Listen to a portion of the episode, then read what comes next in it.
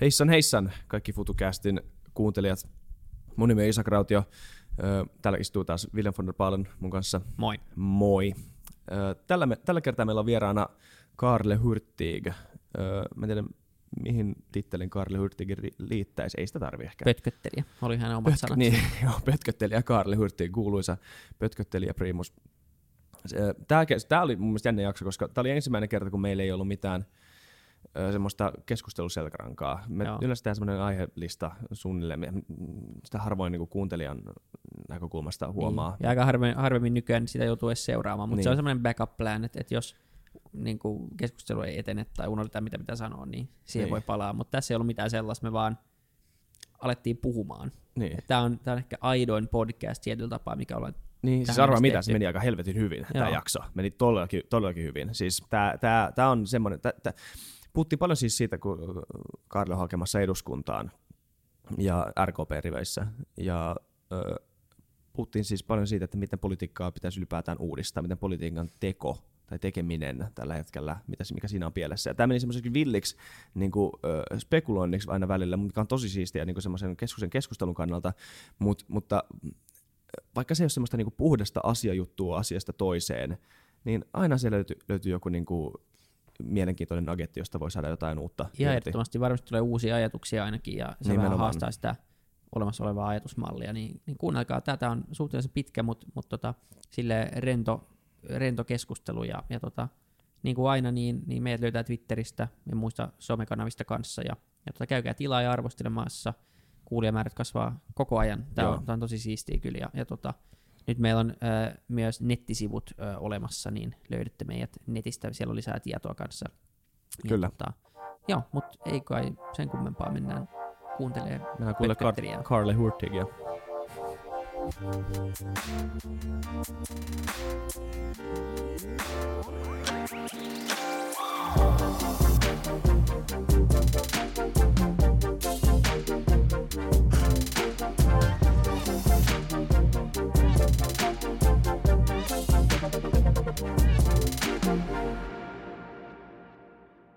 Moi kaikki FutuCastin kuuntelijat. Taas täällä on Iisa Krautio erittäin epäluonnollisesti aloittamassa podcast-jakson. Tämä on tosi teennäinen tämä tilanne aina, kun joutuu niinku aloittamaan keskustelun tyhjästä. Mutta tota, mut se meni aika hyvin, Vili, vai mitä? Vaikka Niin, aina... se, se, ei ole ikinä mennyt vielä mun mielestä hyvin, mutta mut se, se, on silleen outoa, koska tässä on yleensä kuitenkin jo keskustelu ollut käynnissä varmaan 5-10 Niin, minuuttia. sit pitää ja sit, aloittaa sit uudestaan. pitää niin nollata ja lähteä Tulee hyvä käyntiin. flow, Niin. ja sitten jossain vaiheessa pitää keskeyttää sille, että nyt me aletaan oikeasti puhumaan, vaikka me ollaan oikeasti puhuttu tosi hyvin eh, kymmenen minuuttia tässä aikaisemmin. Mutta ei se ole käynyt silleen, kun sulle kävi silloin, kun sä aloit tekemään sitä toista podcastia. Kun sulla oli, mitä, kävi? mitä te puhuitte 10 minuuttia, sä tajusit, Ai että sä niin, unohdit painaa sitä punaista nappia. Joo, meillä on Andre Wikström vieraana ja 10 minuuttia heitti jutella. Ja siis se huono juttu siinä oli, ai niin, ehkä eka, eka sanotaan, että meillä on vieraana täällä Karle Hurtig, tervetuloa. Moi. Nyt kun mut on esitellyt, mä voin sanoa, mä oon tehnyt kerran kaksi ja puoli tuntia podcastia huomatakseni, että rekki ei ollut päällä. Ilman, että se oli, okei. Okay. Joo. Sitten molemmat oli aika paskana siitä ja sitten me tavattiin kahden viikon päästä uudelleen ja tehtiin uudelleen. Musta tuntuu, että siitä tuli parempi tokalla kertaa. Ai niin, mutta kuitenkin teitte se Niin uudestaan. me tehtiin se uudelleen. Okei. Okei, Hyvä. mutta ei heti putkea kuitenkaan uudestaan. Ei, piti niinku kerätä silleen itsetunnon rippeitä pari Niin viikkoa. joo, se sen jälkeen, että. Niin. mä en enää ikinä tee podcastia. Mm. Mm. Niin, mutta mitä Andre Wikströmin kanssa joudut tehdä samat läpät uudestaan vaan. Ja... Niin, siis se oli vähän säälittävää, koska me oikeasti puhuttiin samoista aiheista, mikä samalla tavalla se kymmenen minuuttia. Ja sen katseesta huomasin, että mitä, miksi, me, miksi, miksi sä et voi vaan aloittaa uutta keskustelua. Mm. Just niin. Jep, moi. Mm, Sä oot täällä nyt vieraana. Kiitos muuten yhteydenotosta. Sä oot ensimmäinen virallinen vieras, joka on niinku oikeasti ottanut yhteyttä meihin ja buukannut tavallaan meidän kautta. tänne. Niin, mä buukkasin itselleni haastattelun. Sitten se on myönnetty. niin. Ei, kun pointti oli se, Se oli tosi kiva. mie- Se oli tosi, tosi kiva. No hyvä, että se tuntui teistä siitä, mutta, siltä, mutta että, niin mun pointti on se, että tulevaisuudesta yleisesti puhutaan liian vähän. Mm. Me ollaan liian vähän tulevaisuusinnostunut kansa. Ja niin. mä en Niin. tiedä, pä- päteekö tämä pelkästään Suomeen vai onko tämä yleinen länsimainen tämmöinen niin joku stagnaation ja flekmaattisuuden tila. Mutta mm. mä kuulen ihan, ihan liian, super liian vähän niin kuin puhetta tulevaisuudesta. Niin, totta Niin, kyllä. ja, ja se mitä kuulee on niinku aika negatiivista, mit, Pääasiassa. mitä mekin ollaan puhuttu aika paljon täällä. Että Joo, ja sitten mä oon vasta viime vuosina jotenkin haavahtunut siihen, että jos miettii vaikka Skifiä, mm. niin kuinka iso osa ski- kaikesta kirjoitetusta ja tuotetusta Skifistä on pelottavaa Skifiä. Niin. Kuinka vähän me fiilistellään niin kuin tulevaisuutta silleen positiivisten maailmankuvien kautta. Mutta mut moni lähestyy mun mielestä Skiffiä just sen takia, että se on jännittävää ja pelottavaa, ja se, on, se ei ole kaikille lamaannuttavaa, se, että Ei- se on pelottavaa. En mä ajattele, että se on mullekaan lamannuttavaa, mutta että kun siitä tuli vähän niin kuin sellainen kauhun alagenre Niin. niin. tietyllä tavalla, niin sitten mä vaan koen, että ihmisten maailmankuva voisi olla optimist, optimistisempi yleisesti, jos meillä vaikka olisi yhtä paljon positiivisia tulevaisuusfiilistelijä mm. kuin mitä meillä on skifi-pelotteluja. Ja esimerkiksi jostain keinoälystä on viime vuodet puhuttu vaan silleen, että se on joku saatanan T-tonni, joka tulee niin. ja ampuu meidät kaikki. Nimenomaan. Joo, joo.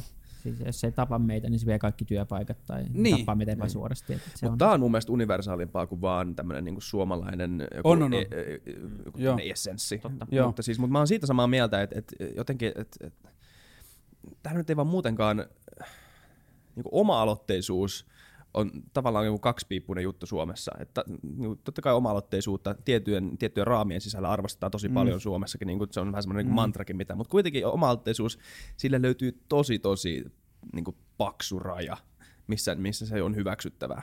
Joo, ehkä mullakin olisi voinut olla kynnys olla yhteydessä niin kuin siis silleen, koska ky- mä jotenkin koen, että mulle on ehkä vähän vaikeaa semmoinen niin kuin, varmaan kaikki mun lapsuuden kaverit on silleen, että mitä vittua se selittää, mutta että mulla on ehkä niin kuin vähän silleen vaikeaa tunkea itseäni paikkoihin, Niin. niin. vaikka eduskuntavaaliehdokkaana, niin en mä ole hirveästi niin kuin silleen tör, törkkinyt itseäni minnekään.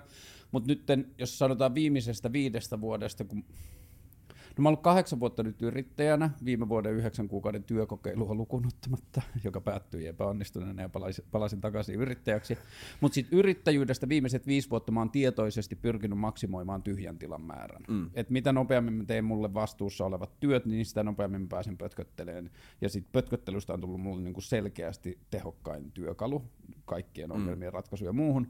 Mutta sitten pötköttelyajasta taas mä- musta tuntuu, että mä oon käyttänyt varmaan leijona osan silleen tulevaisuuskelojen miettimiseen. Miten mä näen tulevaisuuden, mitä mä näen mahdolliseksi, mitä kaikkea mä näen meidän nykyisessä kulttuurissa, jotka otetaan itsestäänselvinä tai annettuina tai muuttumattomina asioina, ja mitä mä voin kuvitella muuttuvan.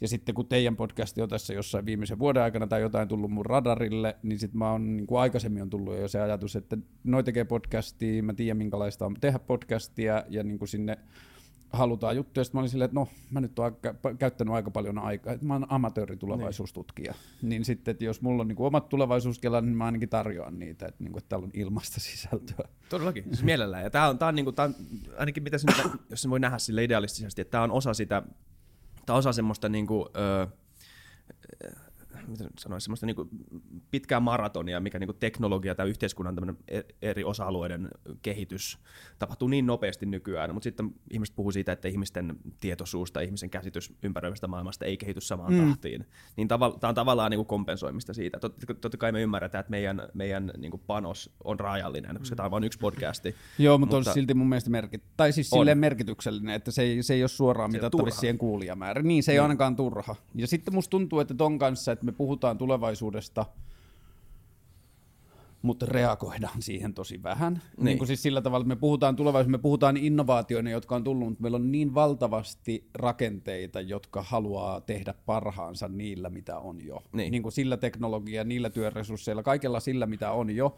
Ja ollaan hirveän jotenkin vastentahtoisia luopumaan mistään, mm. niin sitten se tulevaisuus, musta tuntuu, että sitä tulevaisuuden potentiaalia pakkautuu koko ajan meille niin kuin huomiseen, mm. ja sitten meidän kulttuuri on niin hidas muuttumaan, että me voitaisiin nyt silleen räjäyttää tosi isoja asioita, jos me niin kuin Niin pitäisikin ja, niin, niin, mä oon ihan samaa mieltä, pitäisi räjäyttää tosi paljon asioita, mutta että jos tulevaisuuteen suhtauduttaisiin mahdollisuuksien, ei uhkien kautta. Joo. Jouduttiinko me nyt johonkin blacklistille, FBI blacklistille, kun me puhuttiin, että pitäisi räjäytellä asioita? Katsotaan, katsotaan. Ei, mutta mut, hei, yksi juttu vielä mä haluan kysyä, mua kiinnostaa. Tämä on ehkä yksi aihe, tai niin kuin ikkuna siihen aiheeseen, mistä me varmaan puhutaan tänään aika paljon, mutta mut, sä oot siis, no sä oot myös yrittäjä, Joo. niin kuin sanoit. Mutta sä oot nyt valinnut, sä oot RKPn tota, ehdokkaana Joo. seuraavissa eduskuntavaaleissa, eli siinä on siis se implikaatio, että sä pidät vielä poliittista vaikuttamisesta ö, tärkeänä osa-alueena, koska moni ei enää pidä sitä niin itsestäänselvänä. Moni Öö, lähtee nimenomaan yrittäjäksi, jos haluaa muuttaa maailmaa Öö, joo, ja joo, joo ja ei. Siis sillä tavalla, että kyllä mulla on ollut viime vuosina vähän niin kuin hankalaa motivoida itseni äänestämään. Mä oon tosi turhautunut politiikkaan. Ja mä myös uskon siihen. Mä en tällä hetkellä näe hirveästi Suomessa yrityksiä, jotka olisi oikeasti kiinnostuneita muuttamaan maailmaa sillä tavalla kuin missä mä sen potentiaalin näen, koska se todellinen maailman muuttaminen vaatisi nykyisistä mittareista luopumista ainakin hetkeksi. Jep. Ja meillä ei ole yrityksiä, jotka uskaltaa sanoa, että me saatetaan tehdä seuraavat 6 kuukautta tai 18 kuukautta turskaa, koska me lähdetään maailmaan, joka ei ole vielä valmis. Ja meiltä puuttuu niitä yrityksiä, niin joo, mä oon täysin samaa mieltä siitä, että esimerkiksi joku Kesko tai S-ryhmä voisi ne on tehnyt jo sitä, että ne on tuonut kasvikset sisääntuloaulaan, niin kuin jos puhutaan isoista marketeista, mm. niin sehän vaikuttaa lihankulutukseen suoraan, mm. kun ihmiset niin kuin, täyttää ostoskärryksen se, kärryn se on kasvisosastolla, niin, sit Niin. sinne tulee vähemmän lihaa. Mutta että jos miettii yrityksen potentiaalia maailman muuttamisessa siinä, että miten kaupat vois vaikka vähentää lihavalikoimaa, nostaa omaehtoisesti lihan niin kuin ulosmyyntihintoja alkaen tarjota vaan vaikka niin kuin silleen eettisempien tuottajien lihatuotteita ja niin edelleen. Että se yritysten potentiaali maailman muuttamiseen on vielä tosi paljon rajattu. Mutta sitten taas kun kaikki Mun mielestä me ehkä laiminlyödään politiikkaa siinä, että eihän politiikka ole pelkästään lain ja asetusten säätämistä. Politiikka on myös meidän korkeimman tason julkista keskustelua. Mm. Ja politiikassa puhutaan mun mielestä tosi vähän tai ihan hirveästi liian vähän muusta kuin päivän poliittisista asioista. Politiikan pitäisi olla myös se paikka, missä me puhutaan siitä, että minkälaista maailmaa me halutaan, mikä me nähdään mahdolliseksi, niin. mitä me halutaan kyseenalaistaa, mitä me halutaan runnoa, missä me nähdään potentiaalia. Niin mulle on ehkä itselle tärkeämpää se, että mä yritän omalla poliittisella vaikuttamisellani muuttaa politiikkaa kuin maailmaa, koska mä ajattelen, että se politiikka pitää muuttaa ensin. Niin. Ja, Tästä me ollaan puhuttu, me ollaan tehty nyt viime aikoina tämmöisiä vaali, vaalipodcasteja suurimpien puolueiden kanssa. Melkein kaikki tullut, katsotaan jos saadaan kaikki, mm. mutta mut, tota, nimenomaan puhuttu lopussa siitä, siitä että miten se niin kuin itse politiikkaa pitäisi päivittää aika rajusti, että se on niin kuin sitä tehdään.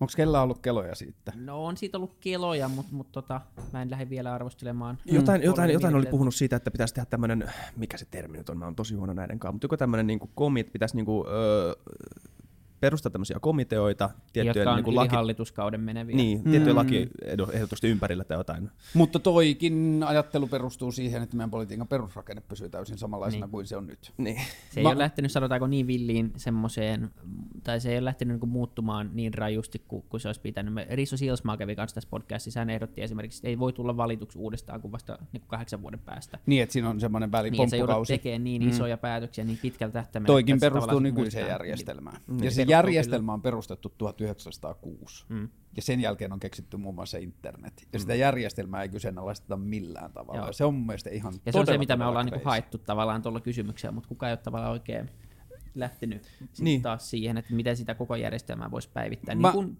peri- voidaan mennä siihen kohta, mutta niin kuin ihan samalla tavalla kuin, kuin kaikkia muitakin rakennelmia, mitä Mm. mm. meillä on. Meillä on keskuspankkirakenne, meillä on keski- keskitetty koulutusjärjestelmärakenne, meillä on, meillä on tota, tuomioistuimia, meillä on kaiken maailman tämmöisiä asioita, jotka kaipaa nykymaailmaan varmasti niin kuin päivittämistä. Mutta musta tuntuu, että meidän päivittämisen ja kehittämisen kulttuuri perustuu niin yrityksissä kuin yhteiskunnallisellakin tasolla siitä, että ensinnäkin meidän vertailukohdat on aina menneisyys ja muut toimijat. Mm. Et me verrataan meidän maan toimintaan, että meillä on asiat, tasa-arvoasiat paremmin kuin Puolassa ja paremmin kuin 70-luvulla. Ja yritykset vertaa muihin yrityksiin ja siihen, miten tilanne oli kolme vuotta sitten.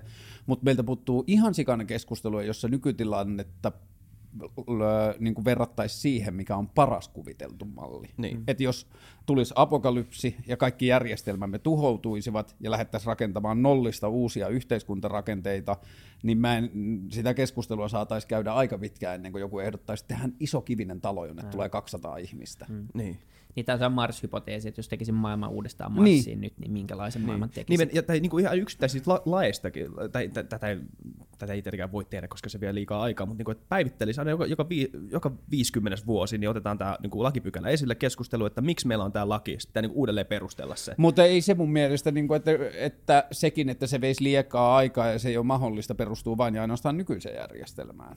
Mitä jos mm. meidän politiikan, politiikan ammatti tulevaisuudessa olisikin niin, että ihminen, po, ihmisen poliittinen aktiivisuus kohdistuu niihin asioihin, joista se on kiinnostunut, eikä niin, että se on yleistehtävä, jossa se vastaa kaikesta poliittisesta päätöksenteosta. Niin. Että jostain Kuusamosta hakee joku jätkä eduskuntaan siksi, että se on huolissaan jonkun läheisen joen harjuskannasta. Mm. Ja sitten se päätyy päättämään kaikesta.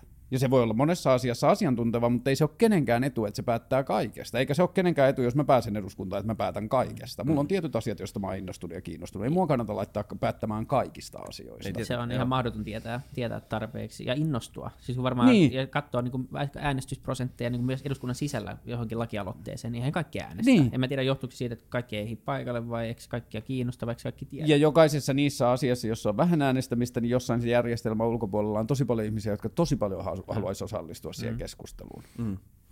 Onko täällä suomalaisen koulujärjestelmä tämmöinen niin piilo uh, by effect? Et koska siis Suomessa, niin kuin Suomessa ylistetään sitä, että täällä on niin kuin paljon, paljon välitunteja ja vähän niin kuin koulussa käytettyjä duunitunteja, mikä on niin kuin tosi hyvä, koska sehän, vapa, sehän antaa lapsille aikaa miettiä ja niin kuin mm. oikeasti sulatella asioita. Mutta sitten toisaalta niissä maissa, missä oikeasti joudutaan niin lapsista asti orjatyöhön, niin sitten sä oot tottunut siihen orjatyöhön. Ja sitten sä oot vaan sit koko ajan grindaat sun arkipäivässäkin. Ei tuu Joo, mutta niin sitten toi on niin kuin mitattava tehokkuus. Niin. Koska sitten en tiedä, on, onko. En tiedä, niin. onko tässä mitään perää. Ja siis kyllä mä ajattelen, että jos niin kuin miljoona apinaa laitetaan tekemään miljoona tuntia tehtaassa töitä, niin siitä saadaan miljoona yksikköä jotain. Niin. Mutta että jos niistä miljoonasta asia, apinasta vaikka puolet käyttää puoli miljoonaa tuntia siihen, että ne miettii, miten ne sen työn te- tekee, niin. niin mä väitän, että ne loppuyksiköt voi olla suurempia. Mutta että se ongelma meidän tämänhetkisessä tilanteessa on, että meidän mittarit on niin saatanan lyhyitä. Me katsotaan seuraavaa mm. kolmea kuukautta, niin. me katsotaan juoksevaa kassakautta, me katsotaan jopa, niin kuin meillä on yritysten johtajia, joita mitataan tämänhetkisellä kassatilanteella. Hmm. Niin miten sä teet minkäänlaista kulttuuria muuttavaa kehitystä, jos et saa hetkeksikään valmis luopumaan niin, Tosi sisäänpäin suuntautuneena kaikki ne mittarit. Niin.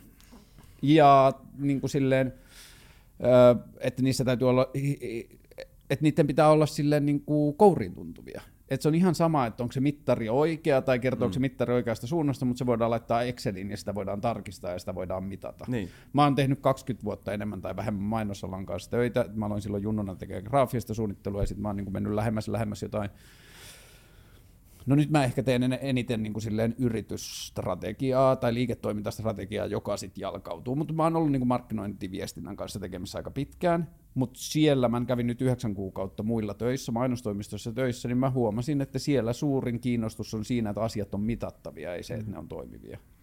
Niin, se on kaiken yritystoiminnan lähtökohta. Aina kun sä, sä myyt jotain jollekin, niin, niin sut pyydetään niin kuin ensinnäkin, että mitkä on mittarit ja miten sä mittaat, hmm. sitten tehdään tavoitteet ja sitten sitä projektin lopputulos mitataan tällainen mittareiden ympärillä. Ja kukaan ei kyseenalaista tätä, koska tämä on se käytäntö, millä me myydään ja se on aina tapa tehdä kauppaa tällä hetkellä. Ja Kommunikaatio on ainakin selkeää. Niin, siis se, niin kuin... kun toihan on silleen saksalainen ajatus, niin. toi on saatanan turvallista. niin. ja, ja, ja sitten kun tuohon yhdistää sen, joka on mun mielestä tosi upea sanonta, että Suomessa kukaan ei ole saanut potkuja tehdä samaa kuin edeltäjänsä. Niin mistään positiosta. Et jos sä teet yhtä hyvin kuin sitä, mitä se sun edeltäjä teki, niin sit sä niin. pärjäät. Niin. Ja ei silleen, että saksalaiset tekisi kaiken päin helvettiä. Kyllä ei, saksalaiset tekee paljon asioita hyvin, niin. mutta se lähtökohta siitä, että asiat on niin. Niin kuin, niin ja tuskin mitään niin räjähtävää, niin räjähtävää innovaatiota syntyy sillä, että me seurataan vaan niin lyhyen ajan ja niin turvallisia mittareita, eikä yritetä usk, niin uskalleta tehdä mitään. Et se, se on varmaan, varmaan ihan totta. Mulla oli tosi hyvä keskustelu tästä asiasta. Mulla oli toi Sarasvuo oli joskus mulle radiossa vieraana, ja sitten se, se oli telkkarissa. Silloin, kun mä tein Radio Helsingille sitä Kaikkea saa kysyä ohjelmaa, joka oli semmoinen keskusteluohjelma. Ja sitten mulla oli TV2, silloin mulla oli se Kaarle maailman keskusteluohjelma, ja Sarasvuo oli vieraana siinä myös, ja sitten meillä on tullut semmoinen vähän niin kuin etäinen tuttavuus kautta ystävyyssuhde. Niin sitten mä tuskailin oman yritykseni ja asioiden kanssa tuossa muutamia viikkoja sitten, ja mun ongelma viime vuosina on se, että mä en osaa tuotteista omaa tekemistäni, koska mä, mun ajatus on se, että ei ole ongelmaa, johon mä väittää, että mulla on joku yleispätevä ratkaisu.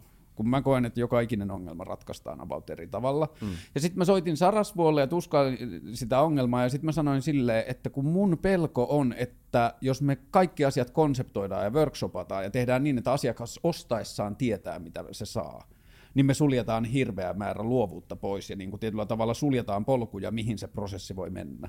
Ja sitten se oli siitä tosi innoissa, että toi on totta, että tossa mä oon samaa mieltä, että, että, niin kuin, että mä itsekin niin kuin koko ajan toimin maailmassa ja tuen sitä, että me tehdään mitattavia ja ennakoitavia ja kaikkea muita, mutta tossa sä oot oikeassa, että me leikataan sillä luovuutta ja asioiden, uusien asioiden syntymistä. Se on ihan totta. Tota pitäisi ajaa pieni tämmöinen plugi tänne meidän yritykselle. Ensimmäistä kertaa varmaan ikinä, mutta, mutta tota, mekin tehtiin nyt tässä isolle, isolle valtiolliselle toimijalle just semmoista projektia, missä ainoana tarkoitus oli tämmöinen älykäs norkoilu.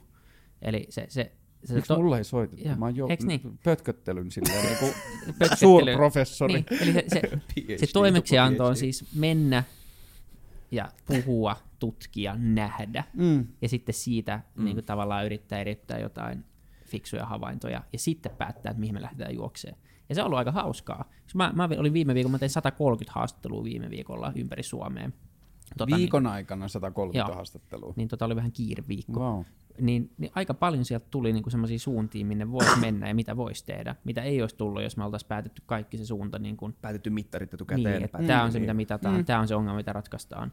Niin, niin välillä, mutta se vaatii myös siltä ostavalta organisaatiolta, totta kai tässä maailmankuvassa aika paljon rohkeutta lähteä, että hei mä maksan sulle tämän verran, mee ja tee jotain, ja tuu takaisin ja ehdota, mitä me tehdään. Mä oon just ton, niin kuin, siis jotenkin tohon ajatukseen uskoen sahannut omaa taloudellisen toimeentulon jalustaani viime vuodet tosi tehokkaasti itse, että mä en ole niin kuin, Mä väitän itselleni, että mä en osaa, mutta se voi olla myös sitä, että mä en jossain syvällä halua, mutta musta tuntuu, että mä en osaa tuotteista tekemistäni. Mutta sitten mä uskon niin vahvasti siihen, että kun asioiden antaa tietyllä tavalla purkautua mahdollisimman paljon luontaisella energialla, niin sieltä syntyy kiinnostavampia asioita kuin se, että yrittää etukäteen tietää, mihin etsii vastausta.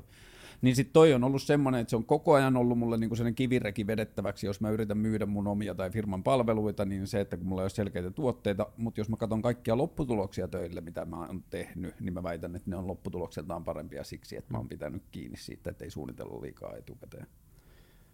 Niin, se on, se on varmaan vaan siitä kiinni, että, että tavallaan mä luulen, että, että se asiakas ostaa vaan, ostaa vaan tuloksia loppupeleissä. Ei sitä kiinnosta se menetelmä, jos, jos sen vaan, vaan niin kuin saa, saa sen tota, Mutta musta tuntuu, että asiakas ostaa tosi usein turvaa. Mm-hmm. Että jos se asiakas ei ole täysin päättävä toimija itse, mm-hmm. niin se ostaa itselleen sitä turvaa, että se voi johtoryhmässä esitellä, miksi tämä ostettiin, miksi tämä oli turvallinen Mm. päätös, miten, miten tätä ennakoitiin, että tämä raha ei mene hukkaan. Mm, Joo, se, on- se on totta. Mutta se, se, se, vaatii vaan tavallaan sit sen, että, että sä löydät sen päättäjän, joka on tarpeeksi rohkea. Sitten kun pari Mm. tuommoista projektia on saanut tehtyä, niin sitten taas sit sun on tavallaan turvaa. Mutta kattokaa nyt, tämä jätkä tai tämä tyyppi teki tolle organisaatiolle tämmöisellä, Niin. niin kuin tämmöisellä menetelmällä tai ajatuksella projektin, ja sieltä tuli hyviä mm. tuloksia. Mutta se totta kai aina pitää jotenkin pystyä perustelemaan, ää, jotta, jotta oma, oma, oma nahka on turvattu. Mutta mä oon tosi hämmentynyt siitä, että jos me ajatellaan, miten yksinkertaisesta asiasta me nyt puhutaan, niin kuinka vähän siitä puhutaan yhteiskunnassa laajemmin. Et se on musta tosi hämmentävää. Niin edes puhutaan. Mä ymmärrän Niin. sen, että sitä on vaikea implementoida, mutta et, et, niinku, et, et jengi kuitenkin puhuisi, että tämä on aika hyvä idea. Miksi me ei voitaisiin kokeilla mm-hmm. tätä? Sitralla oli toi, ja on varmaan edelleen, mutta siis Impact Investment-rahasto. Mm. Ja sitten mä vähän tutustuin siihen, miten se toimii, tai mikä se logiikka, koska mun mielestä Impact Investmentissa on tosi paljon järkeä mm. niin kuin noin niin kuin paperilla. Niin se, miten Sitra oli tehnyt se, oli se, että ne otti firmoja sisään, joille ensimmäinen kysymys, että onko teillä potentiaalista yhteiskunnallista impactia, ja sitten katsottiin, että on potentiaalista yhteiskunnallista mm. impactia, jos sitä oli, ja ne pääsi seuraavaan vaiheeseen, mutta sen jälkeen kaikki se unohdettiin ja katsottiin Exceleitä. Paljon teidän Excel-potentiaali on, minkälainen asiakaskunta, minkälainen tuotehinta, minkälainen tuotepositio, markkina, bla bla bla. Ää, Niin. Eli sama, sama juttu. Eli Niin. on vain yksi seulo. Niin, että se seulottiin kerran, mutta sen jälkeen sitä katsottiin kuin mitä tahansa startup. Nyt Ruotsissa on semmoinen Norsen-niminen rahoitus, rahasto, jonka on perustanut yksi, yksi Klarnan perustajista, Niklas Adelbert, ja se, siellä on mu- mun käsittääkseni viety vähän pidemmälle tämä homma, eli siellä ei kiinnosta samalla tavalla tämä exit-potentiaali, vaan siellä lähdetään nimenomaan siitä, siitä yrityksen potentiaalista muuttaa maailma Hmm. ja, ja niin kuin oikeasti disruptoida se, se oma toimiala ja, ja luoda ratkaisuja toimivampaan niin maailmaan. Sitä kannattaa ehdottomasti katsoa lisää, jos Impact Investment No, kiinnostaa. kun toi kiinnostaa tosi paljon, koska mulla on se ajatus siitä, että kun sille asialle ei ole todisteita, että, että tämä on ihan täysin mutua, mutta mulla on se ajatus, että jos sä pystyt olemaan yhtä ympäröivälle yhteisöllesi hyödyksi, niin se muuttuu taloudelliseksi mm. menestykseksi. Mä oon ollut samaa mieltä pitkään. Aina se on vaarallinen, kun puhutaan tämmöisestä niin kuin, puhutaan paljon sosiaalisesta yrittäjyydestä, niin kuin social entrepreneurship Mm. englanniksi. Ja, ja sitten jotenkin meillä on semmoinen illuusio siitä, että se ei saisi olla voittoa tuottavaa. Joo. Mutta kun sä et saa, se on, se on kylmä fakta, että parhaat tekijät ei tee hyvää maailmalle, ellei siinä on joku taloudellinen insentiivi. Ja Kyllä mä niin uskallan su- tuota suurin- vähän haastaa, että on varmasti muitakin syitä, On. mutta että to, niin kuin isossa kuvassa varmasti Niin, siis, noin. jos katsotaan suuria massoja kuitenkin, Mm. mm. niin siinä pitää olla myös taloudellinen insentiivi monella. Ei kaikilla, mm. totta kai on myös ihmisiä, jotka tekee ihan Niin vaan. varmaan se on yksi pilari, joka pitää sitä niin koko Niin, niin, pakettia Mutta se, on- se on tärkeää, koska nyt me valuu tosi paljon, tai valuu ja valuu, mutta meillä menee tosi paljon fiksuja ihmisiä esimerkiksi rakentamaan pelejä. Hmm.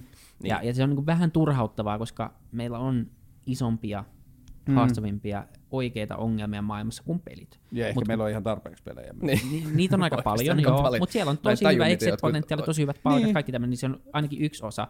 Niin, niin tavallaan se, että jos sä pystyt sitoon nämä yhteen, niin mä luulen, että sä saat parhaat, parhaat ää, aivot valumaan niin kuin näihin fiksuihin projekteihin. Mutta toihan liittyy laajemminkin siihen, että mä välillä äh, kohtaan ehkä semmoista ajattelua jotenkin silleen talousorientoituneesta kannasta, että tuommoinen niin kuin yhteiskunnallinen merkityksen tuottaminen yritystoiminnan kautta tai yleensäkään yhteisöllinen tai yhteiskunnallinen merkitys nähdään heti jotenkin silleen, hyvin nopeasti vedetään jotenkin silleen sosialismilipun alle, mm. ja sitten on vallalla se käsitys, että sosia- kaikki sosiaaliset ajatukset ja taloudellinen voiton tavoittelu on täysin poissulkevia. Mm. Ja mä en ymmärrä, mistä se ajattelu Tämä on, totta, tullut. tämä on totta, että kaikki vaikuttaa ihan niin kuin puhtaasti tieteelliseen tutkimukseenkin perustuvat pienet, pienet, pienet tämmöiset niin kuin micro-issues, pe- on niin kuin tosi politiso- politisoituneita mm. monella tavalla. Sitten, että niin kuin, en tiedä, onko se vaan tämä ylipäätään tämä keskusteluilmapiiri nykyään, että kaikki, niin kuin, kaikki niin asiat jakautuu tiettyihin niin kuin jengeihin jollain tavalla. Identiteettipolitiikka, Niin. sehän on tosi tosi vitun tärkeää nyt. On, on, niin kuin, siis va- niin- jos katsoo vaikka politiikkaa, Niin. niin tuolla mun mielestä tuolla niin kuin vaikka, mä, puhun, vi- mä voin puhua vihreistä dissaten, koska ne on ollut mulle vähän niin kuin rakas oma puolue aina, ja mä oon tosi pettynyt niihin. Että jos katsoo tiettyjen vihreiden johtohaamojen vaikka sosiaalisen median käytöstä, niin niillä enää harvoin tulee postausta, joka ei alkaisi Sipilän osoittamisella. Mm. Et siellä on aina se viholliskuva, ja me olemme se vapahtaja, joka pelastaa sinut tältä niin kuin Niin. kepun hirvityksiltä. Oppositiopolitiikkaa vaikka edes tarvitsisi tehdä sitä. Niin, ja sitten niin kuin, että joku kokkari niin kuin jengi on välillä sillä tavalla, että niille on vaan helppo, mikä tahansa idea, jos on joku sosiaalinen ulottuvuus, niin se on helppo ampua sillä sosialismipelolla alas ja kertoa omalle äänestäjäryhmälle, että minä en ainakaan Niin. ole sosialisti. Tämä niin poliittinen piirakka on ihan fiksoitunut tähän yhteen koko ajan. Joo. Kukaan ei niin kuin, millään tavalla ole, ole valmis tai edes niin kuin, halukas mm. yrittää kasvattamaan tai muuttamaan sitä, koska niin kuin, se on nyt on niin, niin kuin, tiukkaa resurssipeli koko ajan. Niin, ja siinä unohdetaan, mi- mit, miksi tehdään politiikkaa. Niin, Eikö niin, tehdä nimenomaan. kansalaisille ja maan eduksi, Ei, eikä niin omalle puolueelle oman, oman vallan tavoittamiselle. Niin mä itse ehkä ajattelen, että mä haluaisin tehdä, ja mä ajattelen, että ehkä politiikan niin kuin tärkein juttu on, koska se on meidän tär- niin kuin oikeastaan ainoa sitä varten tehty instrumentti, että se on niin kuin paremman huomisen tekemistä varten. Jep. Että se ei välttämättä ole kansalaisille, eikä se ole välttämättä kansalle, vaan se on niin kuin siis, että joku kansalaisuus tai kansa-ajatuskinhan on tullut aikoinaan rajallisista resursseista. Ja sitten me nyt voidaan jo aika globaalisti myöntää, että meidän resurssit ei loppujen lopuksi ole hirveän rajalliset, mm. jos ajatellaan sitä, että jos sitä käytettäisiin järkevästi. Niin tietyllä tavalla mulle politiikka on instrumentti siihen, että mennään aina sen seuraavan verhon taakse ja kysytään, että miten tämä voisi olla paremmin. Mm. Ja sitä mä en näe politiikassa juuri lainkaan, ja se on mulle tosi hämmentävää. Mm, niinpä. Mitä, mitä sä käyttäisit, jos sut valittaisiin? Mitä sä käyttäisit sun puheenvuorot siellä? No, mä oon miettinyt sitä paljon, kun mun kiinnostus ei ole niin paljon niin kuin päivän politiikassa, mutta yksi super inspiroiva ajatus on se, että kansanedustajahan saa melkein jokaisen lehdistötiedotteensa läpi, varsinkin jos niissä on yhtään silleen radikaalia juttua. niin mulla on tuolla niin kuin siis viimeiseltä viideltä vuodelta iPhone Notes, me ollaan viime toukokuusta asti mun kaverin kanssa kirjoitettu kirjaa, joka on niin kuin silleen utopistinen yhteisökuva tulevaisuudesta. Se esittää niin kuin utopistisen yhteiskuntamallin, niin mm. mulla on siellä niin kuin materiaalia niin paljon. haluaa perustulon lemmikeille. Mitä? Meillä on muun muassa myös yritysten perustulo. Okei. Okay. Okei, okay. Ja tota, Haluatko kertoa siitä? no kerro. No siis mulle se perusajatus on siinä, että kun me eletään nyt siinä maailmassa, että yrityksiä ää, mitataan niin lyhyillä mittareilla, hmm. niin meillä olisi sellainen järjestelmä, jossa yritys voisi ilmoittaa ja sanoa, että me halutaan pois tietyistä meidän haitallisista toimintamalleista, vaikka että meidän tämän hetken liiketoiminnasta iso osa perustuu tällaiseen muovibisnekseen tai mihin tahansa, ja mistä tahansa syystä sitten halutaan eroa, niin sitten tietyllä tavalla yritys voisi kertoa, että seuraavalle kahdelle tai kolmelle vuodelle me tarvitaan jonkunlainen turva tähän toimintaan, ja valtio voisi lähteä mukaan siinä, että okei, että 80 prosenttiin asti. Mm. Et niinku, että, teidän, niinku, että me halutaan, että te olette myös valmis niinku, kiristämään toimintaanne, mutta jotta yritys ei mene nurin tämän takia, niin seuraavalle neljälle vuodelle esimerkiksi valtio lähtee tukemaan, koska me nähdään, että tämä on yhteisön kannalta tärkeä hanke, että toimintaa ruvetaan tutkimaan, koska esimerkiksi mehän pitää jotain niinku, energian tuotantomuotoja tutkia seuraavan 10-15 vuoden aikana ihan sikana. Mm. Niin. Ja sitten kun tuolla on isoja firmoja, joiden bisnes perustuu haitallisiin energiamuotoihin, niin, ja sitten toisaalta toi on niin kuin siinä niin kuin yritys, yrityksen liiketoimintaa muuttavissa asioissa, mutta sitten toinen on se, että jos perustettaisiin yrityksiä, mm. niin lasketaan niille joku minimaalinen burning rate, koska moni yritys tarvii sen puolitoista kaksi vuotta, että se niin löytää juttunsa. Niin se olisi ihan kiva saada tavallaan se, se konkurssiin menevien aloittavien yritysten määrä laskemaan, Joo. koska ni, niitä menee ihan sikana, 90 pinnaa tai jotain. Joo, ja sitten siinä niin kuin mun mielestä voisi olla semmoinenkin, että niin kuin se yrityksen perustulo voi olla ehkä sillä tavalla harhaanjohtava sana, koska perustuloon liittyy niin paljon kaikkia vastikkeettomuusajatuksia ja kaikkea muuta, mutta mun ajatus on se, että jos se yritysten perustulo nyt lainausmerkeissä voisi auttaa yrityksiä siitä kuolemanlaakson yli, ja sitten kun se yritys siirtyy voittoa tuottavaksi, niin se maksaisi sen takaisin. Että se tietyllä tavalla turvaisi semmoisten niin kuin muutosvaiheiden yli. Niin. Ja tämä kuitenkin eliminoisi ns. huonot yritykset kuitenkin loppupeleissä, jotka ei...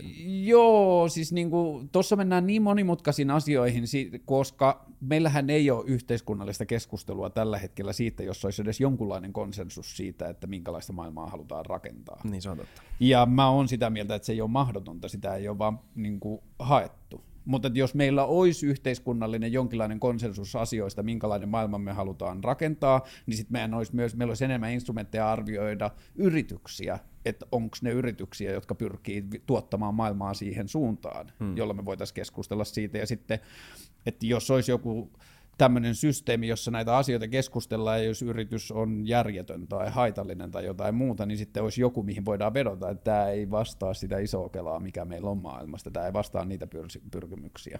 Mikä sun iso kela on? Luulet sä, että onko sul, oot sä ihan luovuttanut tämän Fukuyaman niin kuin länsimainen liberalismi, globaali yhteiskunta tyyppinen malli, tai mikä, onko se nimenomaan se, mitä meidän pitää kelata? Pitää vähän niin kuin odottaa, että maailma antaa tarpeeksi inputtia siitä, että me tiedetään, mihin suuntaan se on menossa. Mun mielestä toi on tuhon tie. Koska siis okay. yritykset toimii sillä tavalla, että ne odottaa, nyt ne sanoo, että Niin. maailma, maailma muuttuu ja tulee hirveästi muutoksia, ja sitten ne niin kuin istuu siinä nykyisessä organisaatiossa nykyisellä liiketoimintamallilla ja odottaa, että jotkut saatenan ruottalaiset tulee taas jollain liikeinnovaatiolla ja sitten yritetään sopeutua siihen. Niin. Mutta mikä mun jotenkin iso kuva, millaisen maailman mä haluaisin rakentaa, niin ehkä näistä on mahdoton ajatella aikajänteitä, mutta mä en usko kansalaisvaltion niin kuin ehdottomuuteen tai tarpeettomu- tarpeellisuuteen. Mä haaveilen sellaisesta maailmasta, jossa meillä on demokraattinen järjestelmä, joka on globaali ja sitten se purkautuu myös ihan niin kuin kylä- tai kadunpätkätasolle, mutta se on mm. sama järjestelmä kaikkialla. Et tietyllä tavalla Silloin 1906, kun meidän nykyinen demokraattinen järjestelmä on rakennettu, niin Suomi on pitkä maa, on ollut ihan perusteltua, että kerätään 200 ihmistä ja tuodaan ne samaan paikkaan keskustelemaan, jotta myös Lapin miehen ääni kuuluu, koska mm. sitä ei ole mahdollista ollut hoitaa. Niin sit sen lisäksi, että ihmisten keskustelu on ollut hankala hoitaa etäisyyksiä, tiedon välitys, tiedon säilyttäminen, tiedon demokraattinen saatavuus, kaikki nämä on ollut ongelmia silloin. Mutta ne kaikki ongelmat on va- niin kuin vanhentunut siinä välissä. Ja mä en usko, että me tarvitaan edustuksellisesta, edustuksellista demokratiaa sillä tavalla, niin kuin se nyt ajatellaan. Mä uskon siihen, että meillä voi olla semmoinen demokraattinen järjestelmä, että ihmiset voi nimetä ihmisiä, joihin he luottaa tietyissä asioissa.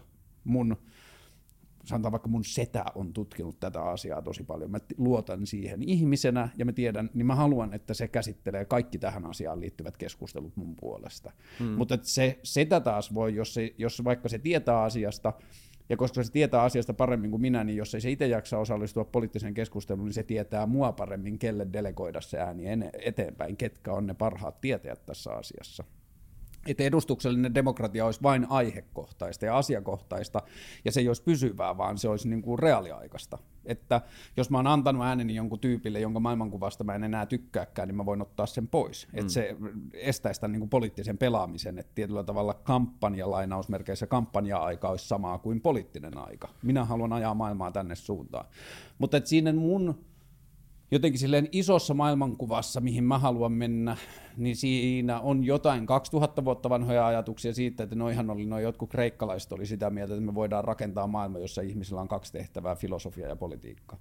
Ja siihen mä uskon tosi paljon, että me voidaan mennä tosi paljon, ei täysin siihen, mutta tosi paljon lähemmäksi sitä kuin mitä me ollaan nyt. Et nythän mm. meillä on tullut työstä ja semmoisesta all right labora-ajattelusta semmoinen niin kuin itseisarvo. Ja nyt me voidaan nähdä, että meillä on ihan sikana töitä, joita me tällä hetkellä tehdään. Niin kuin iso osa toimistotyöstä on työtä, joka voidaan automatisoida. Luova työ erikseen, mutta sitten niin kuin taloushallinnon hommat ja niin kuin siis semmoinen yle, yleinen papereiden pyörittäminen, niin siellä on ihan sikana duunia, joka me voidaan automatisoida 20, 30, 50, viisi, ihan sama, ei sitä voi tietää, mutta X ajan päästä tästä, niin meillä on hirveästi töitä, jota meidän ei ole ainakaan järkevää tehdä käsin, Niin. niin kuin me tehdään nyt. Niin se, että mä uskon, että me pystytään rakentamaan maailma, joka perustuu toimeliaisuudelle, ei työlle, vaan toimeliaisuudelle, siihen, että ihminen pyrkii osallistuvaan ympäröivään yhteiskuntaan, tai yhteisöön mieluummin kuin yhteiskunta. Yhte- jos me puhutaan yhteiskunnasta, niin me aina puhutaan jostakin rakenteesta, jota me voidaan syyttää, mutta jos me puhutaan yhteisöstä, niin silloin me ollaan itse osa sitä, niin, se, se on niin kuin niin. Yleinen keskustelu, niin mä havelen ensinnäkin sitä, että meistä tulee niin kuin yhteisökeskeinen järjestelmä, ei yhteiskuntakeskeinen, mutta että se, että ihmisten tietyllä tavalla velvollisuus yhteisössä olisi tuoda se niin kuin seitsemällä miljardilla jaettu osuus niihin yhteisiin talkoisiin, että kaikilla on kattopään päällä ruokaa ja mahdollisuus keskustella turvallisen ihmisen kanssa. Tämä on niin kuin mun mielestä perustulomalli, joka me voidaan toteuttaa about kaikille maailman ihmisille, että jos sulla on kylmä, niin sä pääset tänne nukkua, jos sulla on nälkä, niin sä saat tästä puuroa. Niin se, että jokainen osallistuu siihen, joka voi tarkoittaa sitä, että kansalaisilla on vaikka 15 tai 20 tai 45 tuntia vuodessa aikaa, jolloin käydään vaikka yhteisellä kasvimaalla tai niin kuin osallistutaan siihen yhteisön, yhteisön perusturvallisuuden tuottamiseen. Mutta sen jälkeen, kun ihminen on vähän niin kuin maksanut sen oman roolinsa siitä kokonaisuudesta, niin se voi mennä ja keksiä asioita. Ja mulla on joitain tosi sosialistisia ajatuksia, mutta mä en missään tapauksessa kytkisi markkinataloutta pois siksi, että ihmiset, ihmisillä on syy nähdä riski tai ottaa riski tai tuhlata aikaa johonkin ideaan ja selvittää toimiiko, ja jos se toimii, niin sitten että meillä on yhteiskunta, joka palkitsee siitä mm. ja sanoo, että hyvä, että sä kokeilit ja mene niin kuin etsimään seuraava idea. Niin se, että meidän yhteiskunta perustuisi semmoiseen, tai yhteisö perustuisi kannustavuuteen siitä, mm. että sä pystyt mihin vaan selvitä, mikä on se juttu, mitä sulla on annettavaa yhteiskunnalle. Ja sitten sen ympärillä on semmoinen poliittinen keskustelu, koska ka- lähes kaikki laithan voidaan johtaa periaatteista, että minkälaista maailmaa me voidaan, jos meillä on selkeä, selkä käsitys siitä, että minkälaiset meidän perusarvot ihmisyydestä ja maailman niin kuin silleen, tulevaisuustavoitteista on, niin on hirveän vähän enää ke- kysymyksiä, joita ei voida johtaa sieltä, niin kuin vetää punaisia lankoja, että ihmiset haluaa tällaisen maailman, joten meidän pitää suhtautua tähän asiaan tällä tavalla. Ja nythän me otetaan jokainen yksittäinen pieni asia niin. erikseen kaikkien keskusteluun sen sijaan, että vaikka joku maahanmuuttojuttu, niin mä vaan odotan sitä, että miksi meillä ei ole kansalaisäänestystä siitä, että okei, että tässä on vaikka kaksi kärjestettyä vaihtoehtoa, että me ollaan nationalistinen kansa, joka haluaa pitää huolta omistaan, ja rajat kiinni, tai että me ollaan osa globaalia yhteisöä ja missään oleva kärsimys, niin se luultavasti purkautuu jonnekin muualle joskus toise, mm. toiseen aikaan, niin on paras, että me osallistutaan globaalin kärsimyksen poistamiseen. Ja jos meillä olisi tuosta kansanäänestys, tai semmoinen vähän niin kuin hantsi siitä, että minkälaista maailmaa ihmiset haluaa, niin meidän olisi niin paljon helpompi keskustella sen jälkeen, että 30 prosenttia haluaa rajat kiinni, niin se ei ole nyt validi pointti tässä keskustelussa, tai 20 prosenttia. Ja monet noista periaatteessa ei se ole niin ristiriidassa kuin monet luulee. Siis ne on, mm. ne, ne, on ne, niin ne päällimmäiset äh, tota, just nämä, niin nämä issues, nämä, nämä demands, mitä mm. niin kuin, tämmöisessä niin kuin negotiation tieteessä puhutaan, ne, ne saattaa olla tosi ristiriidassa. Mm. Se on se, mistä se niin käristetty ristiriita siinä itse keskustelussakin niin kumpuaa.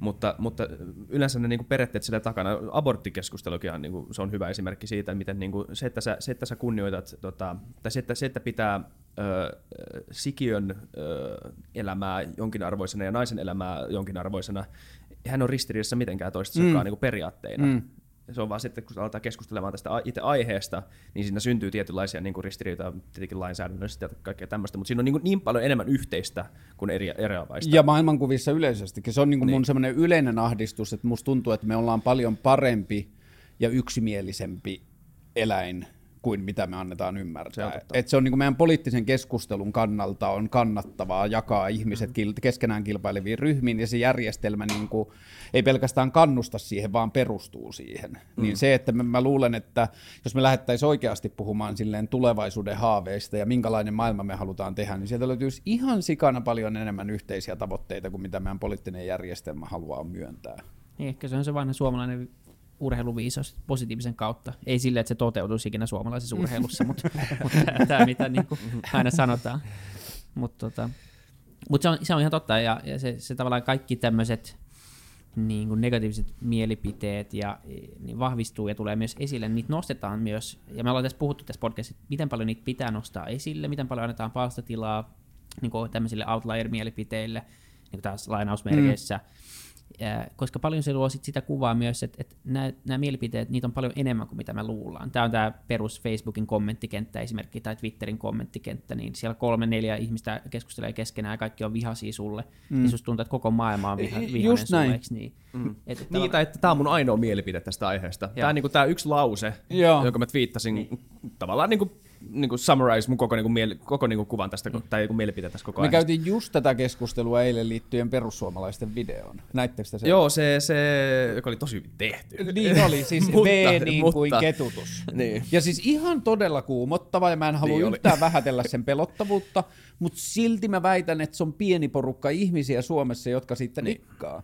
Ja meidän kulttuuri myös siinä, että jos ajatellaan esimerkiksi, jälleen kerran mun on paljon helpompi kritisoida vasemmistoa kuin oikeistoa, koska vasemmisto on niin kuin vähän silleen niin kuin mun jengiä. Mm. Mutta että jos mietitään vaikka antirasistista keskustelua Suomessa, niin, niit, niin kuin sen keskustelun oman arvon tunnolle on tärkeää osoittaa, että on vahva vihollinen. Mm. Ja sitten me otetaan jokainen Juneslokan älähdys ja jokainen internetkommentti silleen tosissaan jonkinlaisena todistuksena mm. suomalaisten kieroutuneesta maailmasta ja siitä, kuinka perseestä suomalaiset on. Ja tähän tarvitaan muutos ja minä olen se muutos tai minä ja mun jengi ollaan se muutos. Ja jos katsotaan persuja ja sinisten yhteenlaskettua kannatusta Suomessa ja ne on vähän niin kuin tällä hetkellä ainoat, mihin puhdas muukalaisvihamielisyys voi edes purkautua, niin ne on alle 20 pinnaa. Mm. Täytyy muistaa seitsemän tähden liike. Siellä on myös Ilja Janitskin nyt, että on muitakin purkautumiskanavia. Mutta mm. siis yhteenlaskettuna silleen edes varovaisen muukalaisvihamieliset puolueet. Jotkuhan väittää myös, että onhan keskustakin, että se on tehnyt. Mutta et Se on joka viides suomalainen kuitenkin. se on joka viides suomalainen, mutta vaikka me kuinka tehtäisiin kansanäänestyksiä, mm. niin ne ei pääsisi missään asiassa eteenpäin. Niin. Vaikka niille annettaisiin kaikki niin kuin sama demokraattinen valta kuin kaikille muille Suomen kansalaisille, niin ne ei saisi mitään ikäviä asioita tapahtumaan. Se olisi vaan mollisevä joukko, mm. Jo, jolle vielä niin kuin siitä julkisesta keskustelusta voisi havahtua, että okei, me ollaan vähemmistöä tämän kanssa. Mm. Se meidän ideaali ja haave siitä kansallisesta yhtenäisestä Suomesta, niin ei nämä vitun hipit edes, edes halua sitä. Mm. Että tämä on niin kuin jo kuollut haave, että meidän pitää mennä jonnekin saarelle ja rakentaa oma yhteisö ja tehdä sinne se, jossa lauletaan Kalevalaa. Niin. Mutta että niin kuin toi että siinä poliittisessa kilpailussa on niin paljon kieroutuneita rakenteita ja palkitsemisjärjestelmiä, että on esimerkiksi palkitsevaa esittää ongelma suurempana kuin se oikeasti on. Hmm. Ja se on tosi pelottavaa. Oh. Niin, tai se perusoppositio-ongelma, että iloitaan, iloitaan siitä, kun hallitus ei pääse tavoitteisiin, Joo. ja unohdetaan, että se on kaikkien etu, että meillä on korkeampi työllisyysaste tai mitä Niin, tahansa. joo. Niin on se nyt aika uskomatonta. Hmm. Ja sitten tämähän keskustelu voidaan singuttaa viimeiselle 30 vuodelle, niin silloin se ei kohdistu mihinkään yksittäisiin mm. puolueisiin. Aina meidän oppositio-hallitusasetelmassa on toimittu samalla lailla, ihan sama kuka puolue Nimenomaan joo, on. ei, ei tämä mikään uusi juttu ole. Joo, ja tämä ei ole niinku puoluekritiikkiä, vaan tämä on puoluekulttuurikritiikkiä. Kyllä. Öö, sä, sä et ole suomenruotsalainen, En. öö, mutta sä RKPssä.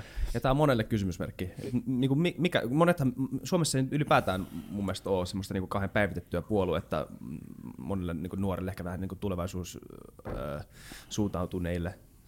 Suomessa on tosi niinku, mun mielestä aika jähmeä tämä puoluepoliittinen Niin on. kenttä. Joo, Mut joo, siis, joo. Mut, ne on kaikki aika samanlaisia loppupeleissä, vaikka sitten sä sanoit, niin kuin sanoit, se, siellä, on, siellä palkitaan siitä, että oot eri mieltä, mutta se on Niin. kuitenkin niin kuin aika semanttista Mut- loppupeleissä. joo. Mutta Suomen, en mä tiedä, mutta onko tämä totta, mutta niinku, tää, Suomessa ei kannata todellakaan äänestää puoluetta, mä oon eri mieltä, mutta mun mielestä mä äänestäisin paljon mieluummin ehdokas Suomessa. Niin mäkin, mutta meidän järjestelmähän perustuu puolueen niin. äänestämiseen ja esimerkiksi Hesarin vaalikone toimi nyt niin, että kun sä täytit sen, mulla on siis ollut paljon kavereita, joille mä oon ollut ensimmäinen, niin kuin paras ehdokas, niin. yksittäinen Se oli aika ehdokas. korkealla mulla. Sä et ollut ku- Okei, top 10. mutta mä pääsin top 10. Joo. Okei, mutta et, niinku, että monelle mun ystävälle mä oon ollut ykkönen tai kakkonen, mutta mä oon löytynyt vasta noin puoli noin puolentoista a verran scrollattua. Ensin tulee sinulle sopivin puolue, Joo. ja siitä esitetään sinulle sopivin ehdokas siitä sinulle sopivimmasta puolueesta.